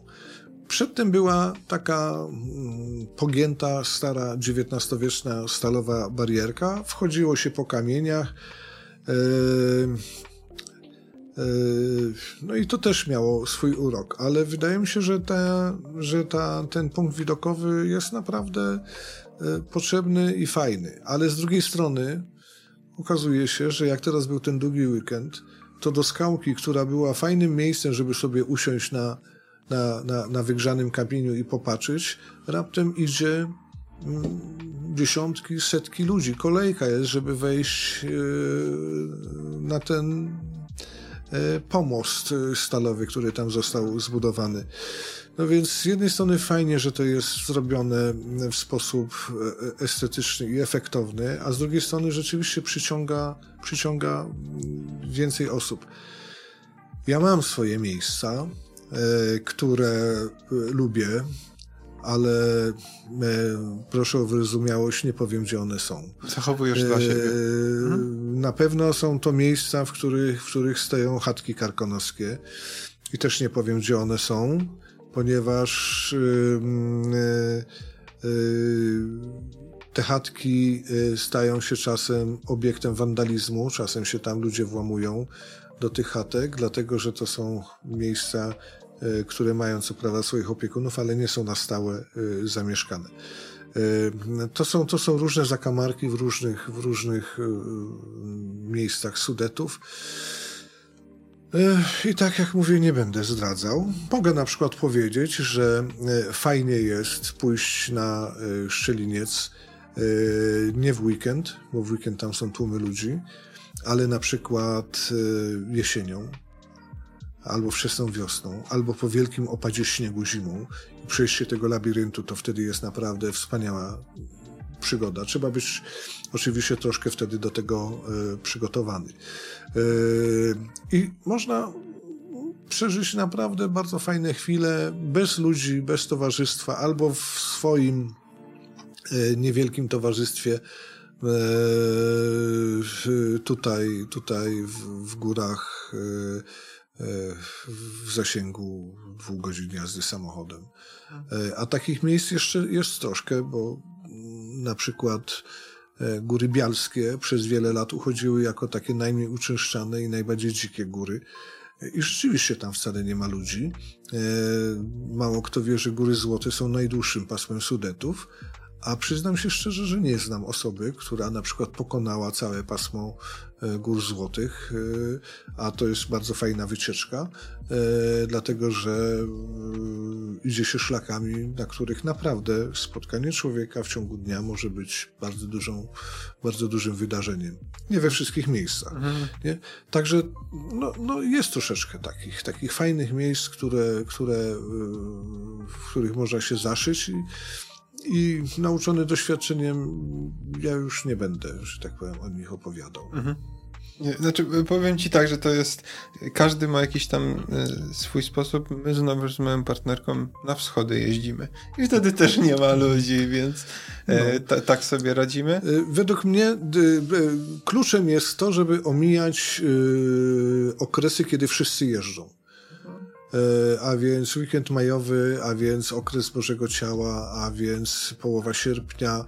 E, wtedy po prostu y, są dzikie tłumy. I wtedy wyjazd, myślę, że w jakiekolwiek góry w Polsce, bo ja na przykład doświadczyłem tego również w Bieszczadach, właściwie nie ma sensu. Nie ma sensu czekanie samochodem w trzykilometrowej kolejce do parkingu, nie ma sensu czekanie w kolejce półgodzinnej, żeby kupić bilet do Parku Narodowego, nie ma sensu e, e,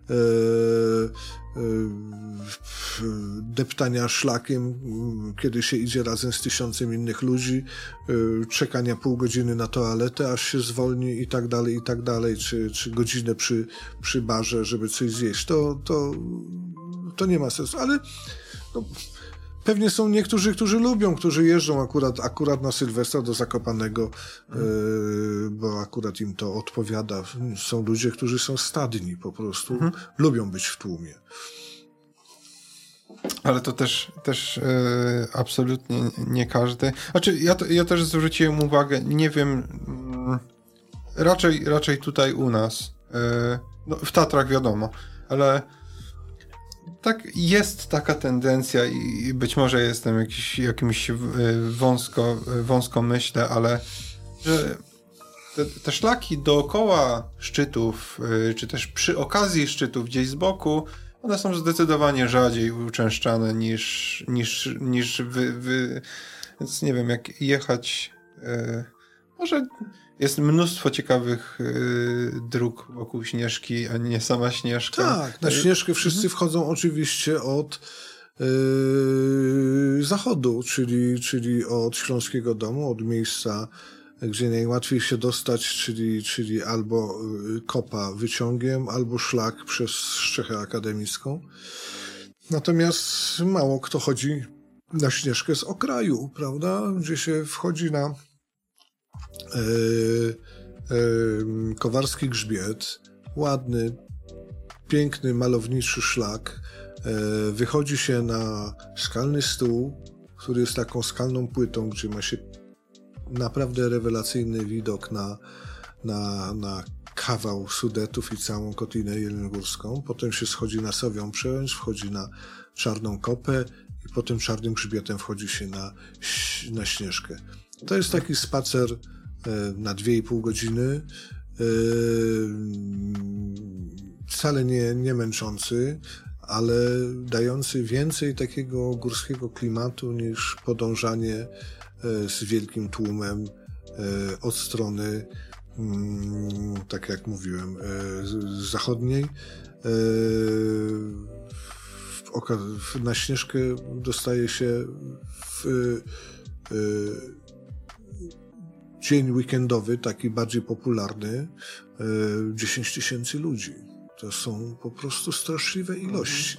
To są takie ilości, nie, że. Nie wiedziałem, to... że to są takiego rzędu. E, Dokładnie tak. Zresztą, zresztą czytałem gdzieś statystyki e, z tamtego sezonu, że właśnie Karpacz, jeśli chodzi o ilość osób odwiedzających miejscowość, właśnie przeskoczył Zakopane. Więc a prawie ci wszyscy skarpacze na tą ścieżkę chcą się dostać.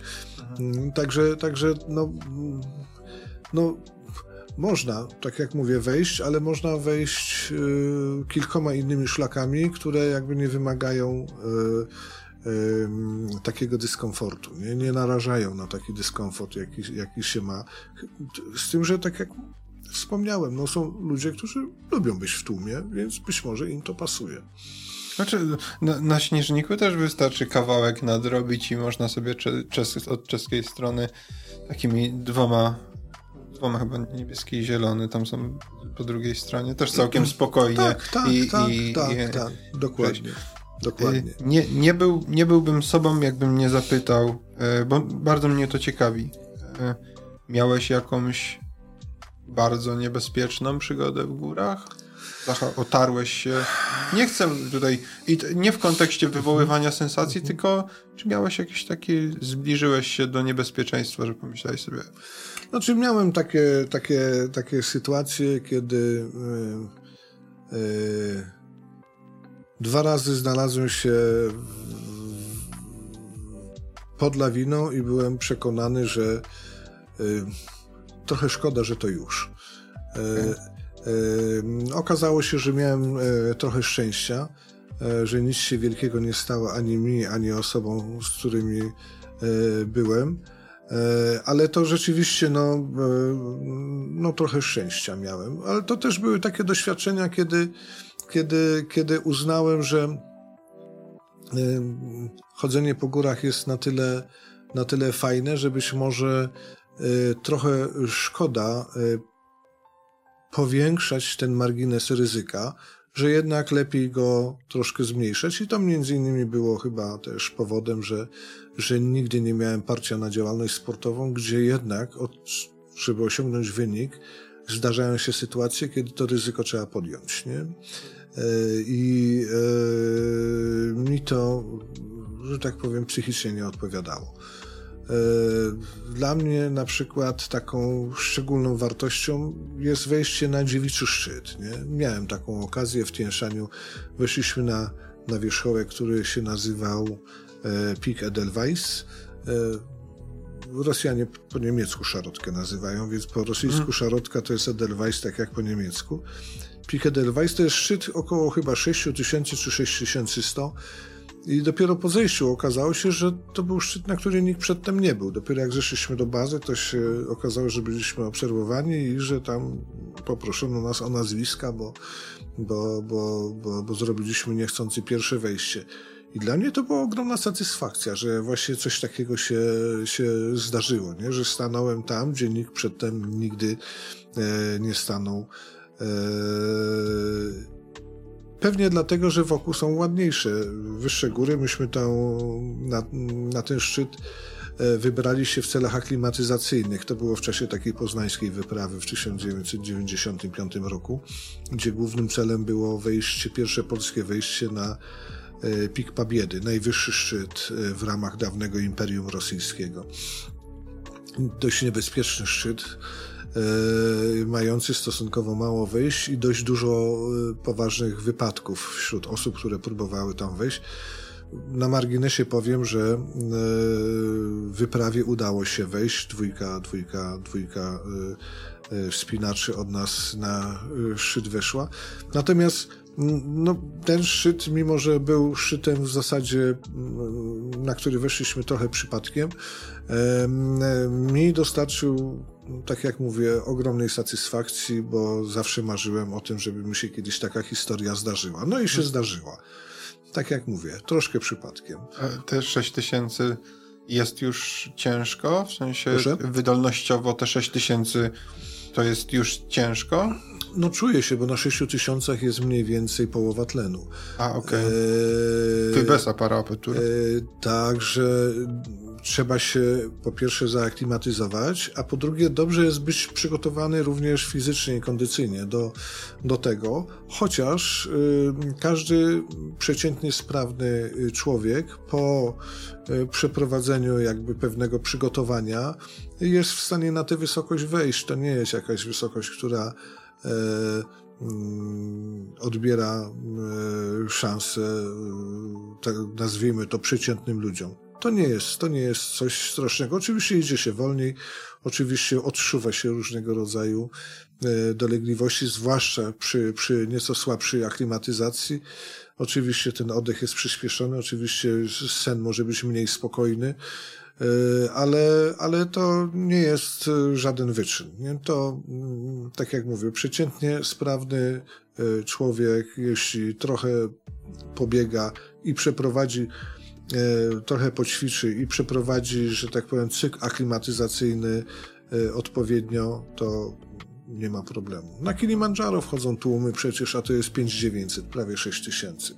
Fakt, że oni wykorzystują efekt, efekt polegający na tym, że organizm nie zdąży się e, wyeksploatować. Okay. To znaczy wejście jest na tyle szybkie, znaczy jest tam pewien element aklimatyzacji, ale najczęściej wejście jest na tyle szybkie i zejście, że reakcja organizmu nieco odłożona w czasie yy, pozwala uniknąć. Już, już, już, już nie następuje, dlatego że już się jest niżej. Gdyby taka osoba słabo zaaklimatyzowana została tam na górze, to mogłaby mieć problemy. Wypadek Alkadoby, który zginął właśnie na, zmarł na Kilimandżaro, wskazuje na to, że to był właśnie błąd związany z aklimatyzacją, ze zbyt szybkim wejściem i zbyt wolnym tempem. On nie zdążył wejść i zejść, szedł na tyle wolno, że ta reakcja negatywna organizmu prawdopodobnie się zaczęła już u niego na tyle szybko, że, że już nie zdołał, nie zdołał e, wrócić. To są moje przypuszczenia, dlatego mhm. nie chciałbym tutaj e, e, e, mówić, że tak na pewno było, e, ale wiele na to wskazuje, że tak to właśnie wyglądało. Także jeśli chodzi o góry sześciotysięczne, to wydaje mi się, że tutaj nie ma żadnego problemu. E, nie, nie wiedziałem nawet, że jak na Kilimandżaro to, to, jakoś to okno czasowe wykorzystują. W sensie, że tam szybko... Jest, to znaczy tam, tam, tam nie ma pogody, która by u, uniemożliwiała wejście Aha, okay. zazwyczaj. E, no, czasem się wchodzi we mgle i E, czasem bardziej wieje, czasem mniej wieje, ale to nie są jakby warunki, które by całkowicie uniemożliwiały wejście, tak jak e, na górę, co prawda tylko tysiąc metrów wyższą, e, jaką jest Aconcagua, a która słynie z tego, że jak tam wieje, to po prostu wejście jest niemożliwe. E, tutaj Kilimandżaro pod tym względem jest zdecydowanie łagodniejsze. E, nie ma też trudności technicznych na wejściu, bo się idzie cały czas e, ścieżką. Natomiast aklimatyzacja polega na tym, że się stopniowo podchodzi do coraz wyższych obozów. W jednym z nich się zostaje trochę dłużej i potem nocuje się wyżej i jedzie się potem już do szczytu. Nie? Wychodzi się w środku nocy, tak, aby być mniej więcej o świcie i potem szybko w dół. Żeby, e, no jest, to, jest, to, jest, to, jest to męczące e, bardzo, nie? bo przy tym poziomie aklimatyzacji, co prawda przewodnicy miejscowi oraz ludzie, którzy organizują te wycieczki mają pewną pamięć wysokościową, bo jest coś takiego, yy, czują się zdecydowanie lepiej, no a te pozostałe osoby no, szarpią się ze swoim organizmem. E, no ale większość jednak jest w stanie wejść. I to są normalnie ludzie z zamiórka. Okay. Y, to jest. Jak, jak widzi się takie kadry pod tytułem Kolejka na Everest, to jest takie. Z jednej strony, że oczywiście mi tam czasami dupę mm zepnie, że zazdrocha, bo, bo ludzie mm stoją, ale z drugiej strony mam wrażenie, że to jest no, trochę Magda pisała o tym w książce, tak, e, tak. że to, że to, by, to, że to jest najwyższa góra świata, to nie za bardzo coś znaczy w takim. E, dla, dla, sportowców pewnie i tak. Aha. Dla ludzi zapatrzonych jakoś mocno, ale dla takiego kogoś, kto po prostu chce wyjść w góry. Ale ja jestem, ja jestem pod tym względem tolerancyjny. Moim zdaniem każdy ma prawo przeżywać góry na swój sposób. E, jak ktoś kiedyś powiedział, każdy ma swój Everest. E, dla jednych tym Everestem może być pokonanie trudnej drogi w skałkach, o której marzył przez całe lata, a dla innych e, musi to być ten prawdziwy Everest, nawet jeśli jest okupiony staniem w kolejce i generalnie wejściem, które nie ma żadnej, żadnej wartości e, sportowej, ale ma dla tej osoby jakąś wartość szczególną, bo być może ten Everest to jest przełom w jego życiu albo coś, co postanowił sobie udowodnić, albo, albo pamiętam dyskusje były związane z wejściem Martyny Wojciechowskiej na Monteverest. Po wypadku, co była, tak? No właśnie. Mhm. Dla niej to była kwestia pokonania pewnej bariery y, fizycznej, bo była po wypadku, ale też psychicznej, związanej z, z, z, z świadomością tego urazu, który był bardzo poważny. Postanowiła, że wykona coś, czego, czego nie zrobiła nigdy przedtem będąc osobą zdrową, co będzie jakby potwierdzające, e, co potwierdzi powrót do, do, do, do, do, nowego życia. Więc dla każdego to może być zupełnie, zupełnie inna, inna, inna e, sprawa. Ci ludzie, którzy są gotowi zapłacić grube pieniądze za to, żeby stać tam w tej kolejce, no niech sobie stoją. No, mają z tego jakąś tam E, satysfakcję. E, Inni z kolei wchodzą trudną ścianą na szczyt sześciotysięczny i mają z tego zupełnie inną satysfakcję, bo od strony sportowej to jest na przykład jakiś tam znaczący wynik. No, moim zdaniem nie ma. Każdy ma prawo, każdy ma prawo do gór i według mnie każdy ma prawo przeżywać góry na swój sposób.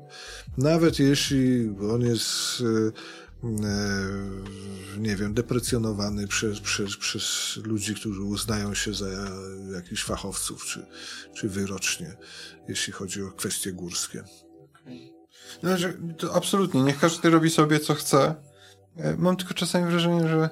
O, czasem to wygląda śmiesznie już. To jest inna no, sprawa, ale to. Każdy ma też prawo do swojej śmieszności. Także... Oczywiście. Powiedz mi e, jeszcze taki, ja, nie wiem, być, być, może mnie wyprowadzisz z błędu. Jaskinie są trochę tak na drugim planie, nie?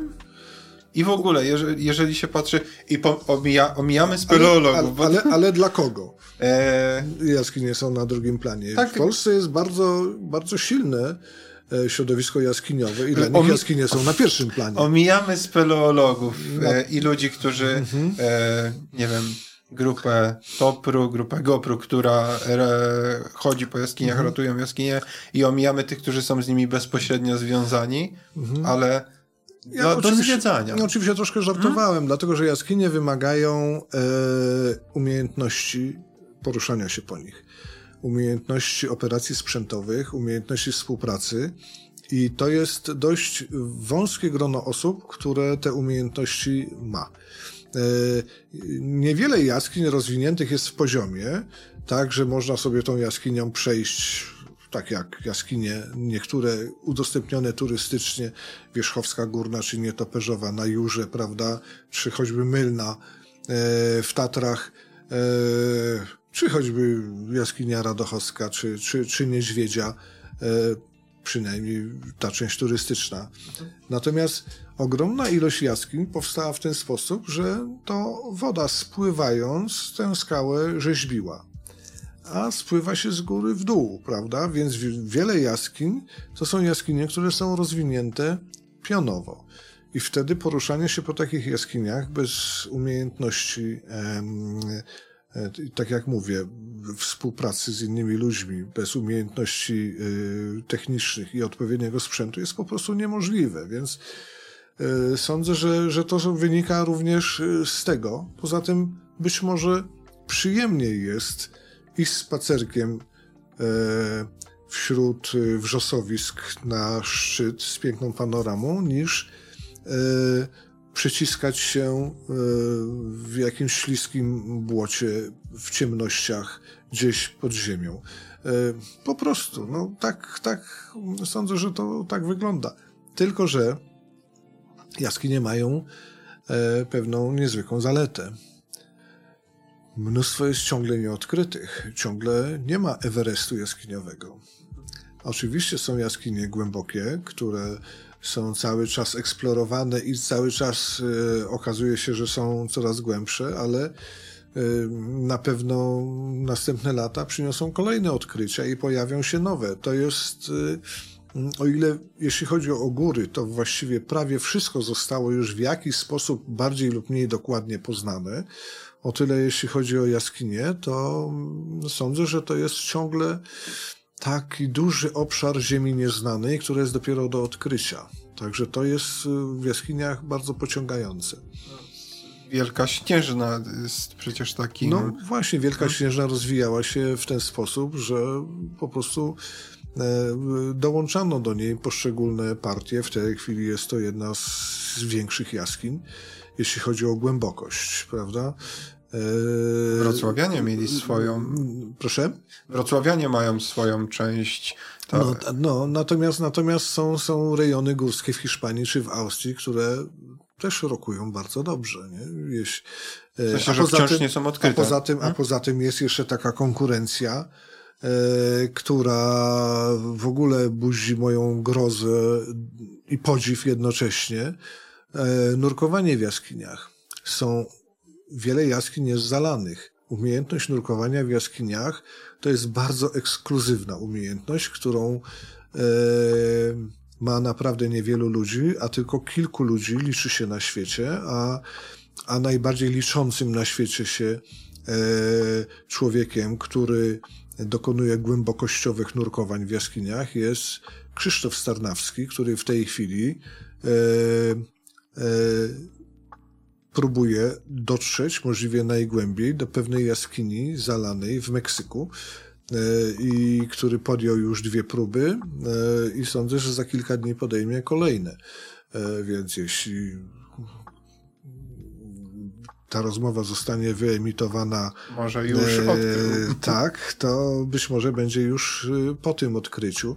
Natomiast to jest coś, co bardziej przypomina y, kosmos niż y, góry, bo y, ten nurek z ilością w tym kombinezonie, z ilością urządzeń, które ma przy sobie, obniżający się na głębokość prawie 400 metrów, bo w tej chwili najgłębszą jaskinią spenetrowaną przez człowieka, za pomocą nurkowania jest Chraniska Propaść w, na Słowacji i to właśnie rekordzistą świata jest właśnie Krzysiek Starnawski. W tej chwili próbuje w Meksyku e, taką wielką, błękitną dziurę e, spenetrować przy pomocy E, kilku przyjaciół i sprzętu, którym tam dysponuje, bo prowadzi tam również zajęcia z nurkowania jaskiniowego. W ogóle Meksyk ma pod tym względem, że ma całe e, ciągi jaskiniowe zalane i się pływa tymi korytarzami i to wygląda nieprawdopodobnie. Radzę e, zerknąć na stronę facebookową Krzysztof Starnawski i tam tych filmów jest mnóstwo i one są naprawdę niezwykłe. Okay. Także góry mogą mieć bardzo różne y, oblicza i, i, i y, sposób eksplorowania ich, cieszenia się nimi. To jest y, mnóstwo pomysłów. U was, a u was jak? Można, można normalnie zejść bez żadnego sprzętu, bez... Tak. Tu, dzieci od trzech lat spokojnie mogą wchodzić. A, okej. Okay. Także nie ma żadnego, żadnego problemu. Przestrzegamy tylko, żeby nie wchodziły osoby, które mają pewne takie klaustrofobiczne lęki, yy, dlatego że przewodnik nie może zostawić grupy i wyjść z taką osobą, prawda? Albo nie może też takiej osoby zostawić poprosić, żeby sama wyszła, więc uprzedzamy o tym. Trzeba mieć taką podstawową sprawność, a więc nie może wejść do jaskini osoba na przykład ze sztywną nogą, albo która nie może się y, y, y, pochylić, dlatego że jest fragment, który trzeba przejść na czworaka. E, no i z reguły mniejsze dzieci niż trzyletnie boją się po prostu ciemności, wilgoci, e, czują się zagrożone, płaczą i wtedy e, ani dla dziecka to nie jest przyjemne, ani dla opiekuna, ani dla innych osób zwiedzających jaskinie, więc też odradzamy i nie. Nie wpuszczamy też e, piesków do jaskini, choć niektórzy właściciele psów czują się urażeni, oburzeni, ale, no ale co tu kryć, no, psy raczej e, niewiele rozumieją z procesów krasowych związanych z powstawaniem jaskini, ale tak naprawdę e, chodzi o to, że mogą zanieczyścić jaskinię i ten zapach potem długo zostaje, mówię, jest, jest to niepożądane. Powoli zmierzając do końca. Pytanie, które zadaję każdemu z moich gości. Najlepiej wydane 100 zł w życiu. Proszę? Najlepiej wydane 100 zł w życiu. Jeszcze raz może powtórzyć? Najlepiej wydane 100 zł w życiu. Aha. O kurczę, to wiesz co, nigdy się nie... E, Taka, że jako, nie jakbyś... zastanawiałem nad tym, ale... Hmm, nie wiem. Nie wiem, nie mam, nie mam jakiegoś takiego wspomnienia, że och, kurczę, te pieniądze y, to były najlepiej wydane pieniądze, jakie kiedykolwiek y, wydałem. Być może najlepiej wydane 100 złotych to jest y, jedna z tych stówek, których było więcej, a które zapłaciłem za tą za ten kawałek mojej ziemi w Radochowie, okay. E, które, która, dzięki, które, dzięki której to stówce mam mam, mam swoje miejsce. Niewykluczone, że ta stówka to jest akurat to miejsce, gdzie stoi moje łóżko, więc może to jest akurat ta najlepiej wydana, wydane, wydane 100 zł. E, no chyba tak. Okej. Okay. Jakieś e, tutaj wstaw dowolne. Organizacja, jakaś grupa ludzi, jakaś idea taka lokalna u was, którą uważasz, że więcej osób powinno się o niej dowiedzieć? Powiem. To jest... E, Poza festiwalem. O, tak, tak, Aha. tak. Wiem, wiem, wiem, wiem, wiem o co chodzi, e, bo o festiwalu już rozmawialiśmy. E, ale myślę, że warta uwagi jest inicjatywa, która funkcjonuje, jeśli się nie mylę, 9 czy 10 lat. Ta inicjatywa nazywa się Teatr Stąd. Jest y, w Lądku y, grupa ludzi, którzy od wielu lat y, przygotowują co roku zupełnie amatorsko przedstawienie teatralne. Sztuka jest pisana na, na każdy kolejny rok przez Pawlęgę, osobę, która, która, która od początku pisze każdy z tych dramatów. Jest to y, najczęściej y, sytuacja dość groteskowa, surrealistyczna, ale nawiązująca do y, pewnych realiów. Y, dla osób wtajemniczonych najczęściej zdecydowanie bardziej czytelna. I jest to wystawiana, iż ta sztuka wystawiana jest y, najczęściej tylko jeden raz, y, krótko przed świętami. Dlatego, że to jest związane tematycznie właśnie z Bożym Narodzeniem, świętami, wspólnym, wspólnym zasiadaniem do stołu, składaniem sobie życzeń i tak dalej. Ale dzieją się e, w tej sztuce różne rzeczy dziwne i ja mm, mam ten zaszczyt, że od trzech czy czterech lat do tej grupy ludzi zostałem zaproszony i razem, razem występujemy. Oczywiście przygotowanie spektaklu coś tam kosztuje, bo to jakaś tam scenografia jest potrzebna, jakieś rekwizyty i tak dalej. Wszyscy robią to w zdecydowanie amatorski sposób, z niezwykłym entuzjazmem. Y, gramy za każdym razem przy pełnej sali. Bezpłatne wejściówki najczęściej rozchodzą się w ciągu dwóch godzin e, i według mnie niewiele jest e, środowisk czy miast, miasteczek, e, które tego typu tego typu pomysł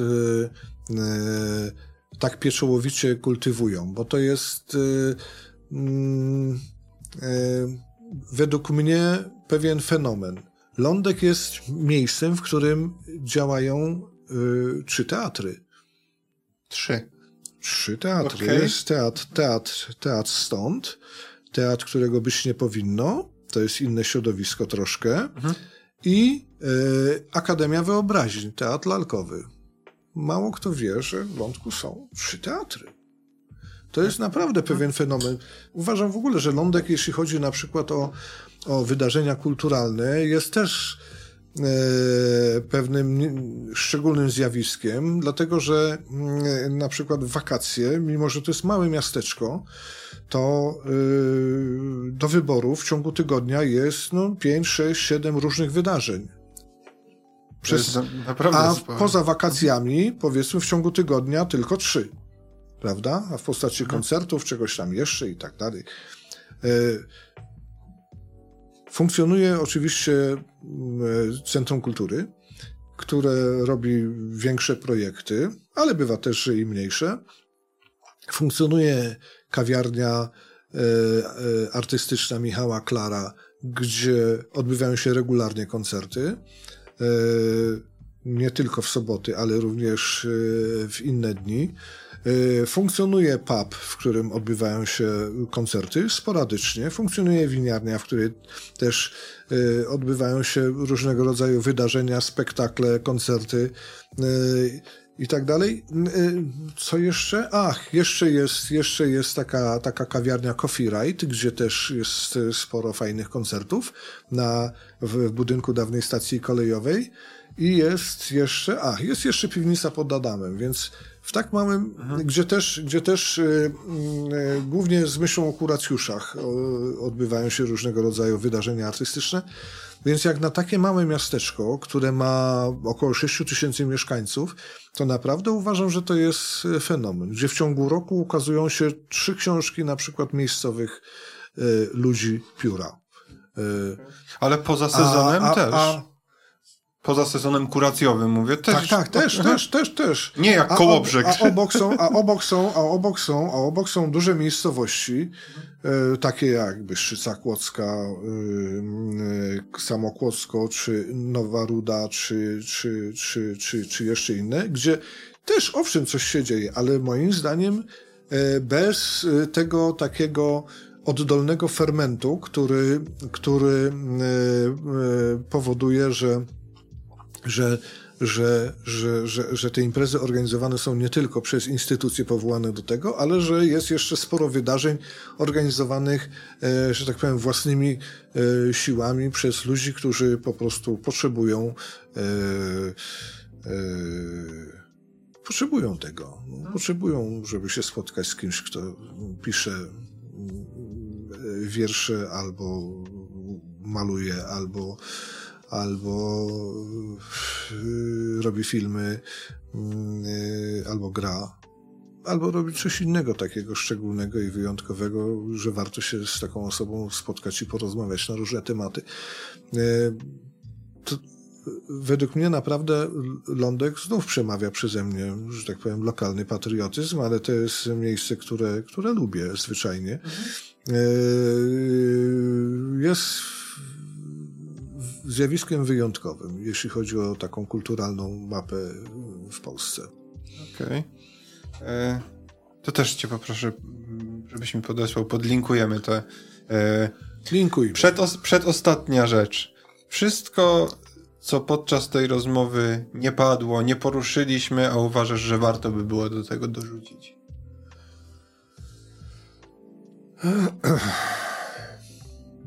Może warto powiedzieć o genezie tej książki, jeśli już ona była jakby motywem, e, e, który się przewijał. Otóż mm, ja od trzech, czterech lat nosiłem się z zamiarem e, opisania historii ludzi, którzy osiedlali się w latach 70. i 80. Taką inspiracją dla mnie była książka Kamila Sipowicza pod tytułem Hipisi w PRL-u. Duże wydanie, wielka księga z mnóstwem materiałów, wymagająca ogromnej pracy, pięknie zresztą wydana. Yy, I on opisał ruch hipisowski, zarówno jeśli chodzi o jego yy, inspiracje, pierwsze korzenie, yy, to co się działo w Stanach, to co potem przesiąkło do Europy, całe tło społeczne, polityczne, Yy, które sprzyjało yy, powstaniu tego ruchu i to coś, i, i, i, i ruch hipisowski w Polsce na, na tle właśnie tamtego. Naprawdę yy, bardzo fajne opracowanie z mnóstwem ilustracji, dokumentów, ja stwierdziłem, że e, spróbuję zrobić coś na miarę moich możliwości, dużo skromniejszych, e, aby opisać zjawisko osiedlania się tych ludzi, jak wspomniałem, w tym okresie, bo to byli, bo to byli bardzo, bo to były bardzo ciekawe osoby. A ponieważ, a ponieważ w którymś momencie E, kupując gospodarstwo w Konradowie, dołączyłem do tego środowiska, byłem w tym środowisku, więc czułem się w jakiś sposób uprawniony, czy, czy może nawet kompetentny, żeby, żeby móc się za to zabrać. Ale w momencie, kiedy już e, tak się zebrałem w sobie, napisałem już kilka rozdziałów, które miały być takim wstępem, e, i potem następnym etapem miało być przeprowadzenie nie wiem, 20-30 rozmów z ludźmi, którzy mnie interesowali, pojawiła się pandemia. i bezpośrednie kontakty stały się niemożliwe. Wszyscy byli uczuleni na to bardzo, żeby, żeby, żeby e, zachowywać dystans, żeby nie było bezpośrednich spotkań, a rozmowa telefoniczna to jest zupełnie nie to, bo to trzeba usiąść, to trzeba pogrzebać w papierach, to trzeba porozmawiać o okolicznościach zrobienia zdjęcia, które się właśnie ma przed sobą bo wtedy się przypominają różne inne rzeczy i to na tym to miało polegać. I e, ze względu na, na, na, na tą ciągnącą się pandemię e, tego nie zrobiłem. Ale kilka tekstów dalej, że tak powiem, jak pojawiały mi się w głowie jakieś wątki, które warto by było e, w tej książce umieścić, to sobie je jakoś tam zapisywałem. I potem stwierdziłem, że z tych zapisków, tych wątków, być może można stworzyć pewną nową, zwartą całość, która e, będzie opisywała efekt tego zjawiska e, osiedlania się tych ludzi, czyli coś, co postanowiłem określić słowem, którego nie ma w słownikach, czyli, czyli sudeckością, bo ona właśnie z tego się moim zdaniem wzięła. Więc jeśli mówimy o tej książce, to się cieszę, że mogłem powiedzieć również o tym, skąd ona się wzięła, bo to nie jest tak, że usiadłem i stwierdziłem, o, napiszę taką książkę, która się nazywa Sudeckość. To był pewien proces, mhm. który trwał i który dał taki, a nie inny efekt, przy czym ja starałem się tutaj jakby nie definiować e, jednoznacznie tego pojęcia, dlatego że sudeckość dla e, różnych osób może mieć troszkę inną barwę, trochę inne. To jest twoja sudeckość. To jest moja sudeckość, to, ale może być troszkę inna dla każdego, mhm. prawda? No, może mieć troszkę inny kontekst, inne, inne znaczenie, niekoniecznie takie, jakie ja tutaj próbuję zaproponować. Chociaż generalnie wydaje mi się, że intuicyjnie, intuicyjnie. Mm, inne osoby, które, dla których być może ta studeckość jest troszkę inna, poruszają się też mniej więcej po tym samym obszarze. Ale tutaj jest, mimo tego, że tu są konkretne historie, opowieści i historie też ludzi, którzy tam biorą udział, to tutaj bardzo dużo jest takich uniwersalnych rzeczy. To znaczy, uniwersalnych mam na myśli rozumienie pewnych y, spraw. Dziękuję. Nikt mi jeszcze tak ładnie nie powiedział. Znaczy, ja próbuję jakoś, bo jest bardzo ciężko. To są. Tu jest przede wszystkim. Chyba, że absolutnie nie, nie trafiłem, ale to jest moja jako czytelnika. Y, y, ja tak to czytam. To jest bardzo dużo emocji. Tu jest, to są praktycznie same emocje. Tak, tak. I, tak, i tak. przez te emocje rozumiem tą uniwersalność, mhm. że niezależnie jakiej e, nit albo mhm. jaka inna historia będzie tym zalążkiem, to wydaje mi się, że tutaj można, że tu bardzo jasno jest każdy w stanie odnaleźć siebie troszkę, przynajmniej e, taki, który chce poszukać. Ale poczekaj, bo e, ucieknie mi jedna rzecz, a czy ta książka, która miała być, której ta jest efektem, a nie powstała, to. pracujesz nad nią? Yy, Można no liczyć, tak, że powstanie? No tak, ale jakoś tak yy, yy, trochę wolniej. Ona wymaga okay. naprawdę ogromnej pracy. Yy, głównie, głównie, tak jak mówię, wymaga umówienia się z pewną ilością osób i, i, i pogadania. To yy, powiem szczerze, w tej chwili, ze względu na to, że Sudeckość spotkała się z jakimś zainteresowaniem, a ja miałem kilka pomysłów, które mi się już nie zmieściły tutaj, bo miałem jeszcze je niedopracowane, brakowało hmm. mi materiałów, a chciałem wydać y, w czasie wakacji tą książkę, hmm. dlatego ona y, y, została wydana w, na przełomie lipca i sierpnia w tamtym roku. Więc być może będzie jeszcze tak, albo drugie wydanie rozszerzone o kilka jeszcze, że tak powiem, sudeckich historii i opowieści, albo będzie, że tak powiem, druga część sudeckości. Jeszcze nie wiem, jak to będzie. I dopiero jak się z tym e, uporam, to być może wrócę do, do tamtego projektu. E, no bo e, tamten projekt zasługuje na jakąś taką no, nazwijmy to może trochę szumnie, monografię, żeby wiedzieć skąd się niektóre zjawiska wzięły. Może niekoniecznie tylko to, bo może parę innych. A nikt się za to do tej pory y, nie zabrał. A według mnie jest to y, bardzo wdzięczna y, historia i zjawisko, mm, nie wiem, socjologiczne, kulturowe, historyczne, mające mm, być może znaczenie większe niż nam się w tej chwili wydaje. Tak jak, tak jak patrzymy z perspektywy czasów na, na, na Bieszczady. Nie? Okazuje się, że tamte czasy ukształtowały te dzisiejsze Bieszczady. Ze trzy programy, czy seriale są w telewizji. No więc właśnie, no, no, powstaje poezja, książ, książ, opowieści, kilka seriali leci w telewizji. E, e, browar w uhercach mineralnych produkuje piwa, które nawiązują bezpośrednio do tej, do tej legendy. Rozwija się baza noclegowa, która żyje tą legendą no, to się stało kołem zamachowym y, do, do tego, że te, ten rejon zaczął zupełnie inaczej funkcjonować, ale to dopiero wtedy, kiedy ta legenda się w jakiś sposób y, została, została nazwana, została opisana, prawda? Wtedy zaczęły powstawać piosenki typu właśnie Deszcz wcisnej albo, albo, albo o żaglach nad Soliną albo coś tam jeszcze. E,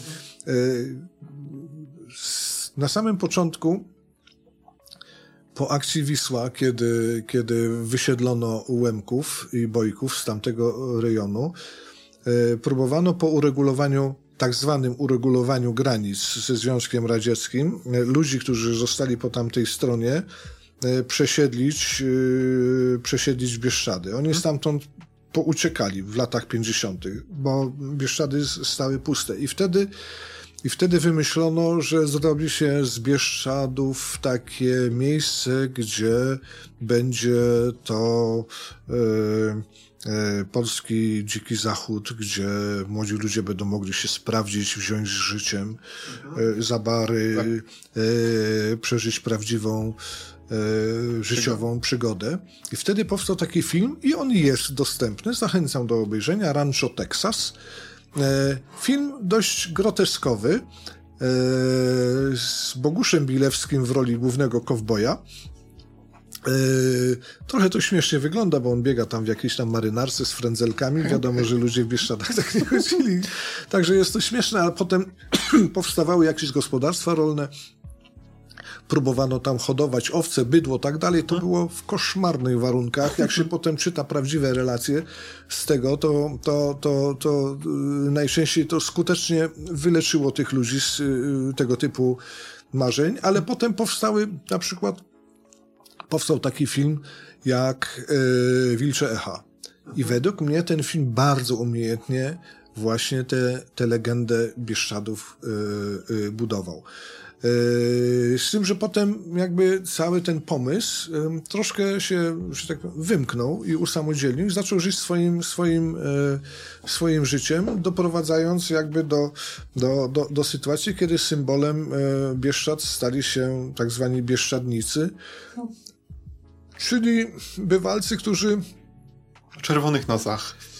Nie uciekali, nie uciekali, e, nie, nie, nie, szukali pewnego obszaru, gdzie mogliby realizować swoje życiowe ambicje, ale oni uciekali przed problemami, które gdzieś ich tam dopadły na nizinach i Bieszczady były miejscem, gdzie można było się schować e, na różne sposoby. Ja tu generalizuję mocno, bo, bo, bo to nie tylko tak było, ale, ale to oni jakby budowali pe, potem pewien, pewien e, koloryt, jeżdżąc na koniach po połoninach, rzeźbiąc te świąt, e, czy, czy, czy opowiadając różne niestworzone, niestworzone e, historie o, o niedźwiedziach i swoich e, tam przygodach z tymi niedźwiedziami, ale to mm,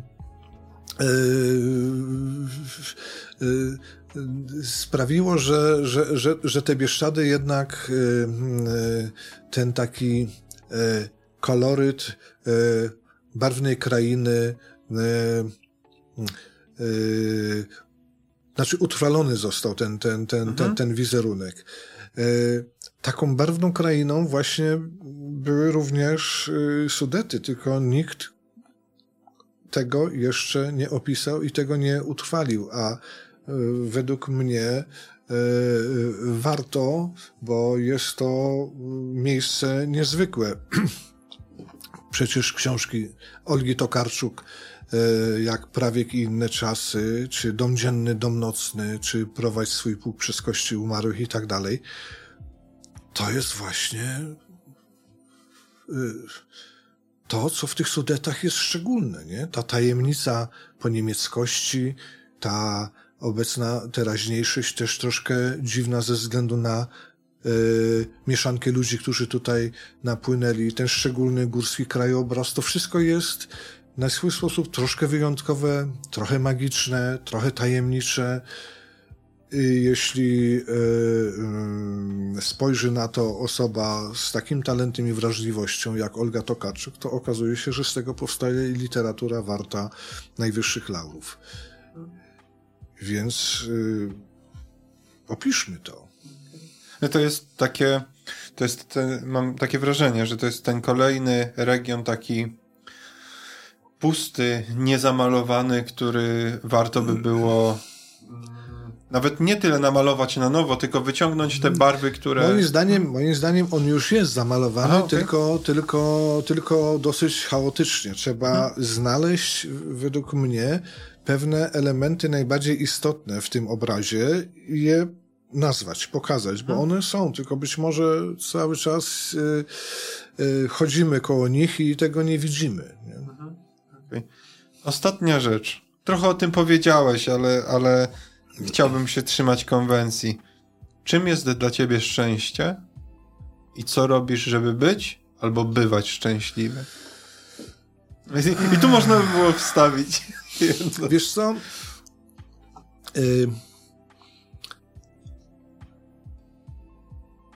Cztery lata temu jeszcze byłem szefem dużej, w miarę dużej spółki.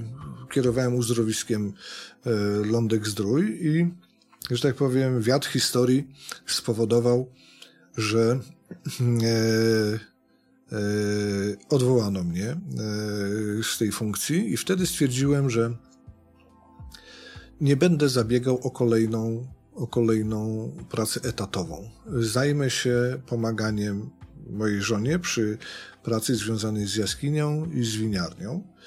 E, I stwierdziłem, że jakby zmiana charakteru e, zajęcia, e, lekkie spowolnienie, no nawet nie lekkie, zdecydowane spowolnienie tempa, rozpoczęcie życia innymi problemami i tak dalej, które, które, które mm, takie kręcenie się koło domu daje mi, e, wtedy postanowiłem też założyć pasiekę e, e, i, i, i parę innych rzeczy. Wtedy miałem więcej czasu na to, żeby sobie coś tam popisać że to jest coś, co być może czasem ignorujemy, ale być może to jest e, takie rozpoczęcie smakowania życia, no bo mam w tej chwili 65 lat, a e, jako człowiek, który już ma pewien e, dystans czasowy, wiem, że tych lat już jest e, mniej niż więcej. E, to być może taka refleksja, że mo- może warto e, e, zacząć smakować e, e, to, życie, które, które zostało mi dane i e, e, pochylenie się nad takimi d- drobniejszymi sprawami, które w tym pędzie najczęściej się nie zauważa, że być może to jest właśnie to szuk szukanie szczęścia. To jest e, to, co, co, co niektórzy być może nazywają uważność, nie? To znaczy zwrócenie, zwrócenie uwagi na pewne, na pewne drobiazgi, które, które są istotne, a które się do tej pory wydawały mniej istotne. Być może, być może to jest, to jest tak. Y, Ja. y, To nie jest tak, że ja siedzę i, i nic nie robię. No to jest praca od rana do wieczora, czasem, czasem, czasem, czasem, czasem męcząca, czasem też denerwująca, ale to jest kompletnie inne zajęcie, które, które uważam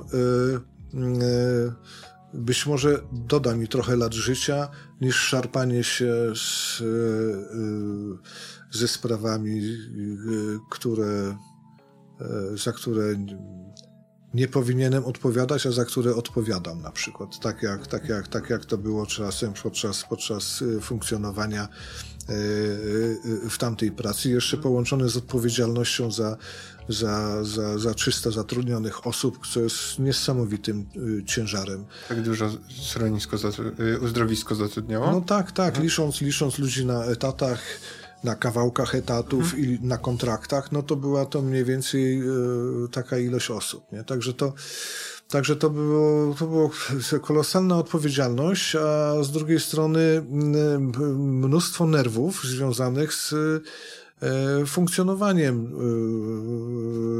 firmy jako podmiotu, który musi na siebie zarobić, bo bo spółki mają to do siebie, że nie są dotowane, tylko po prostu muszą zarobić, żeby móc, tak powiem, wypłacić, prawda? I jednocześnie utrzymać jakoś tam cały majątek, którym się e, dysponuje.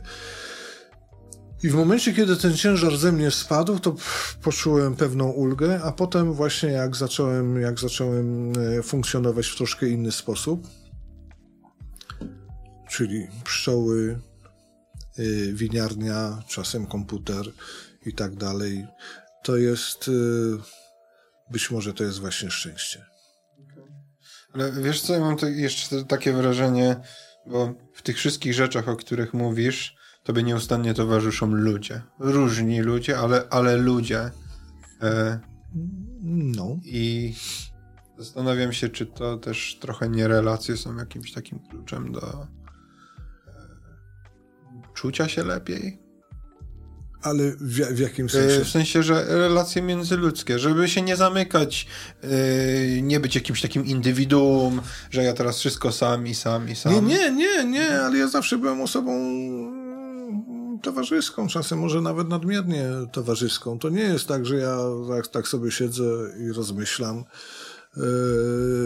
jak tutaj zostać ciekawym człowiekiem, nie? Nie, nie, nie, nie. To, to jest, to jest, yy, yy, nie wiem, to, to, to, się, to się dzieje samo po prostu. A, a te relacje z ludźmi w momencie, kiedy z tego miejsca, gdzie jest dom, winiarnia, i tak dalej, stworzyłem, stworzyliśmy razem coś, co jest, co jest takie przyjazne dla ludzi, to tych kontaktów wręcz przybywa. Y, pojawiają się winiani ludzie, którzy, których, którzy są obcy na przykład, prawda? Przychodzą jako klienci, ale, ale potem okazuje się, że od słowa do słowa okazuje się, że mamy, że mamy jakieś tam e, e, wspólne emocje, e, wspólne miejsce, gdzie byliśmy, wspólnych znajomych, a potem po trzech godzinach okazuje się, że właściwie to jesteśmy sobie bliscy. I to, I to moim zdaniem też jest y, bardzo, bardzo cenne. Także to y, wydaje mi się, że wręcz, wręcz y, siedząc tam w tej winiarni, mimo że to wydaje się takie zadupie, to, to wręcz jesteśmy, ja jestem bardziej otwarty na ludzi i tych kontaktów jest, jest dużo więcej. Tych ludzi zawsze wokół mnie było dosyć sporo. E, I to, że zdecydowałem się, a zawsze się bardzo wstydziłem takiej społecznej ekspozycji, zdecydowałem się na, na to, żeby e, razem z tą ekipą teatralną bawić się w teatr, a mam potworny stres w momencie, kiedy muszę nauczyć się jakiegoś tekstu, a potem powiedzieć go przed publicznością. Y, to, y, to, to, to, to też jest właśnie wynika z pewnego takiego psychicznego otwarcia, które, które, które y, sprawiło to, że, że zacząłem się krzątać wokół domu. To nie jest wcale żadne odosobnienie, to nie jest nic takiego. To efekt jest dokładnie, dokładnie odwrotny. Także, okay. także no, nawet, nawet, nawet policja jest otwarta na, na moje towarzystwo, kiedy przyjeżdża z interwencją, że jest trochę zbyt głośno w czasie niektórych koncertów i, i jest późno. Z reguły tak się zbiega, że policja przyjeżdża jak ja śpiewam. A otwarcie na śpiewanie to też jest efekt właśnie tego, ponieważ nigdy nie śpiewałem. Byłem osobą, która, która w, jedyną osobą w podstawówce, która nie została zapisana przymusowo do chóru, ponieważ byłem absolutnym beztalenciem e, wokalnym, muzycznym, bez słuchu. Teraz sobie odbijasz. I, i, I tak dalej, ale teraz jeśli przyjedzie grupa przyjaciół i grają jakiś rockowy standard z refrenem, który znam, to nie mogę się po prostu powstrzymać, dopadam do mikrofonu i wspólnie, wspólnie śpiewamy. A moja małżonka mnie tłumaczy przed policją. E, Zbyszku, Radochów, Winny Domek, Sudeckość. Bardzo Ci dziękuję za rozmowę. Ja również, również bardzo dziękuję za tę e, bardzo sympatyczną i taką klimatyczną rozmowę. Bardzo Ci dziękuję. Mam nadzieję, że będzie jeszcze okazja Cię tutaj zaprosić. I, i ja się na pewno wybiorę do Ciebie. Zapraszam serdecznie. Dziękuję Ci.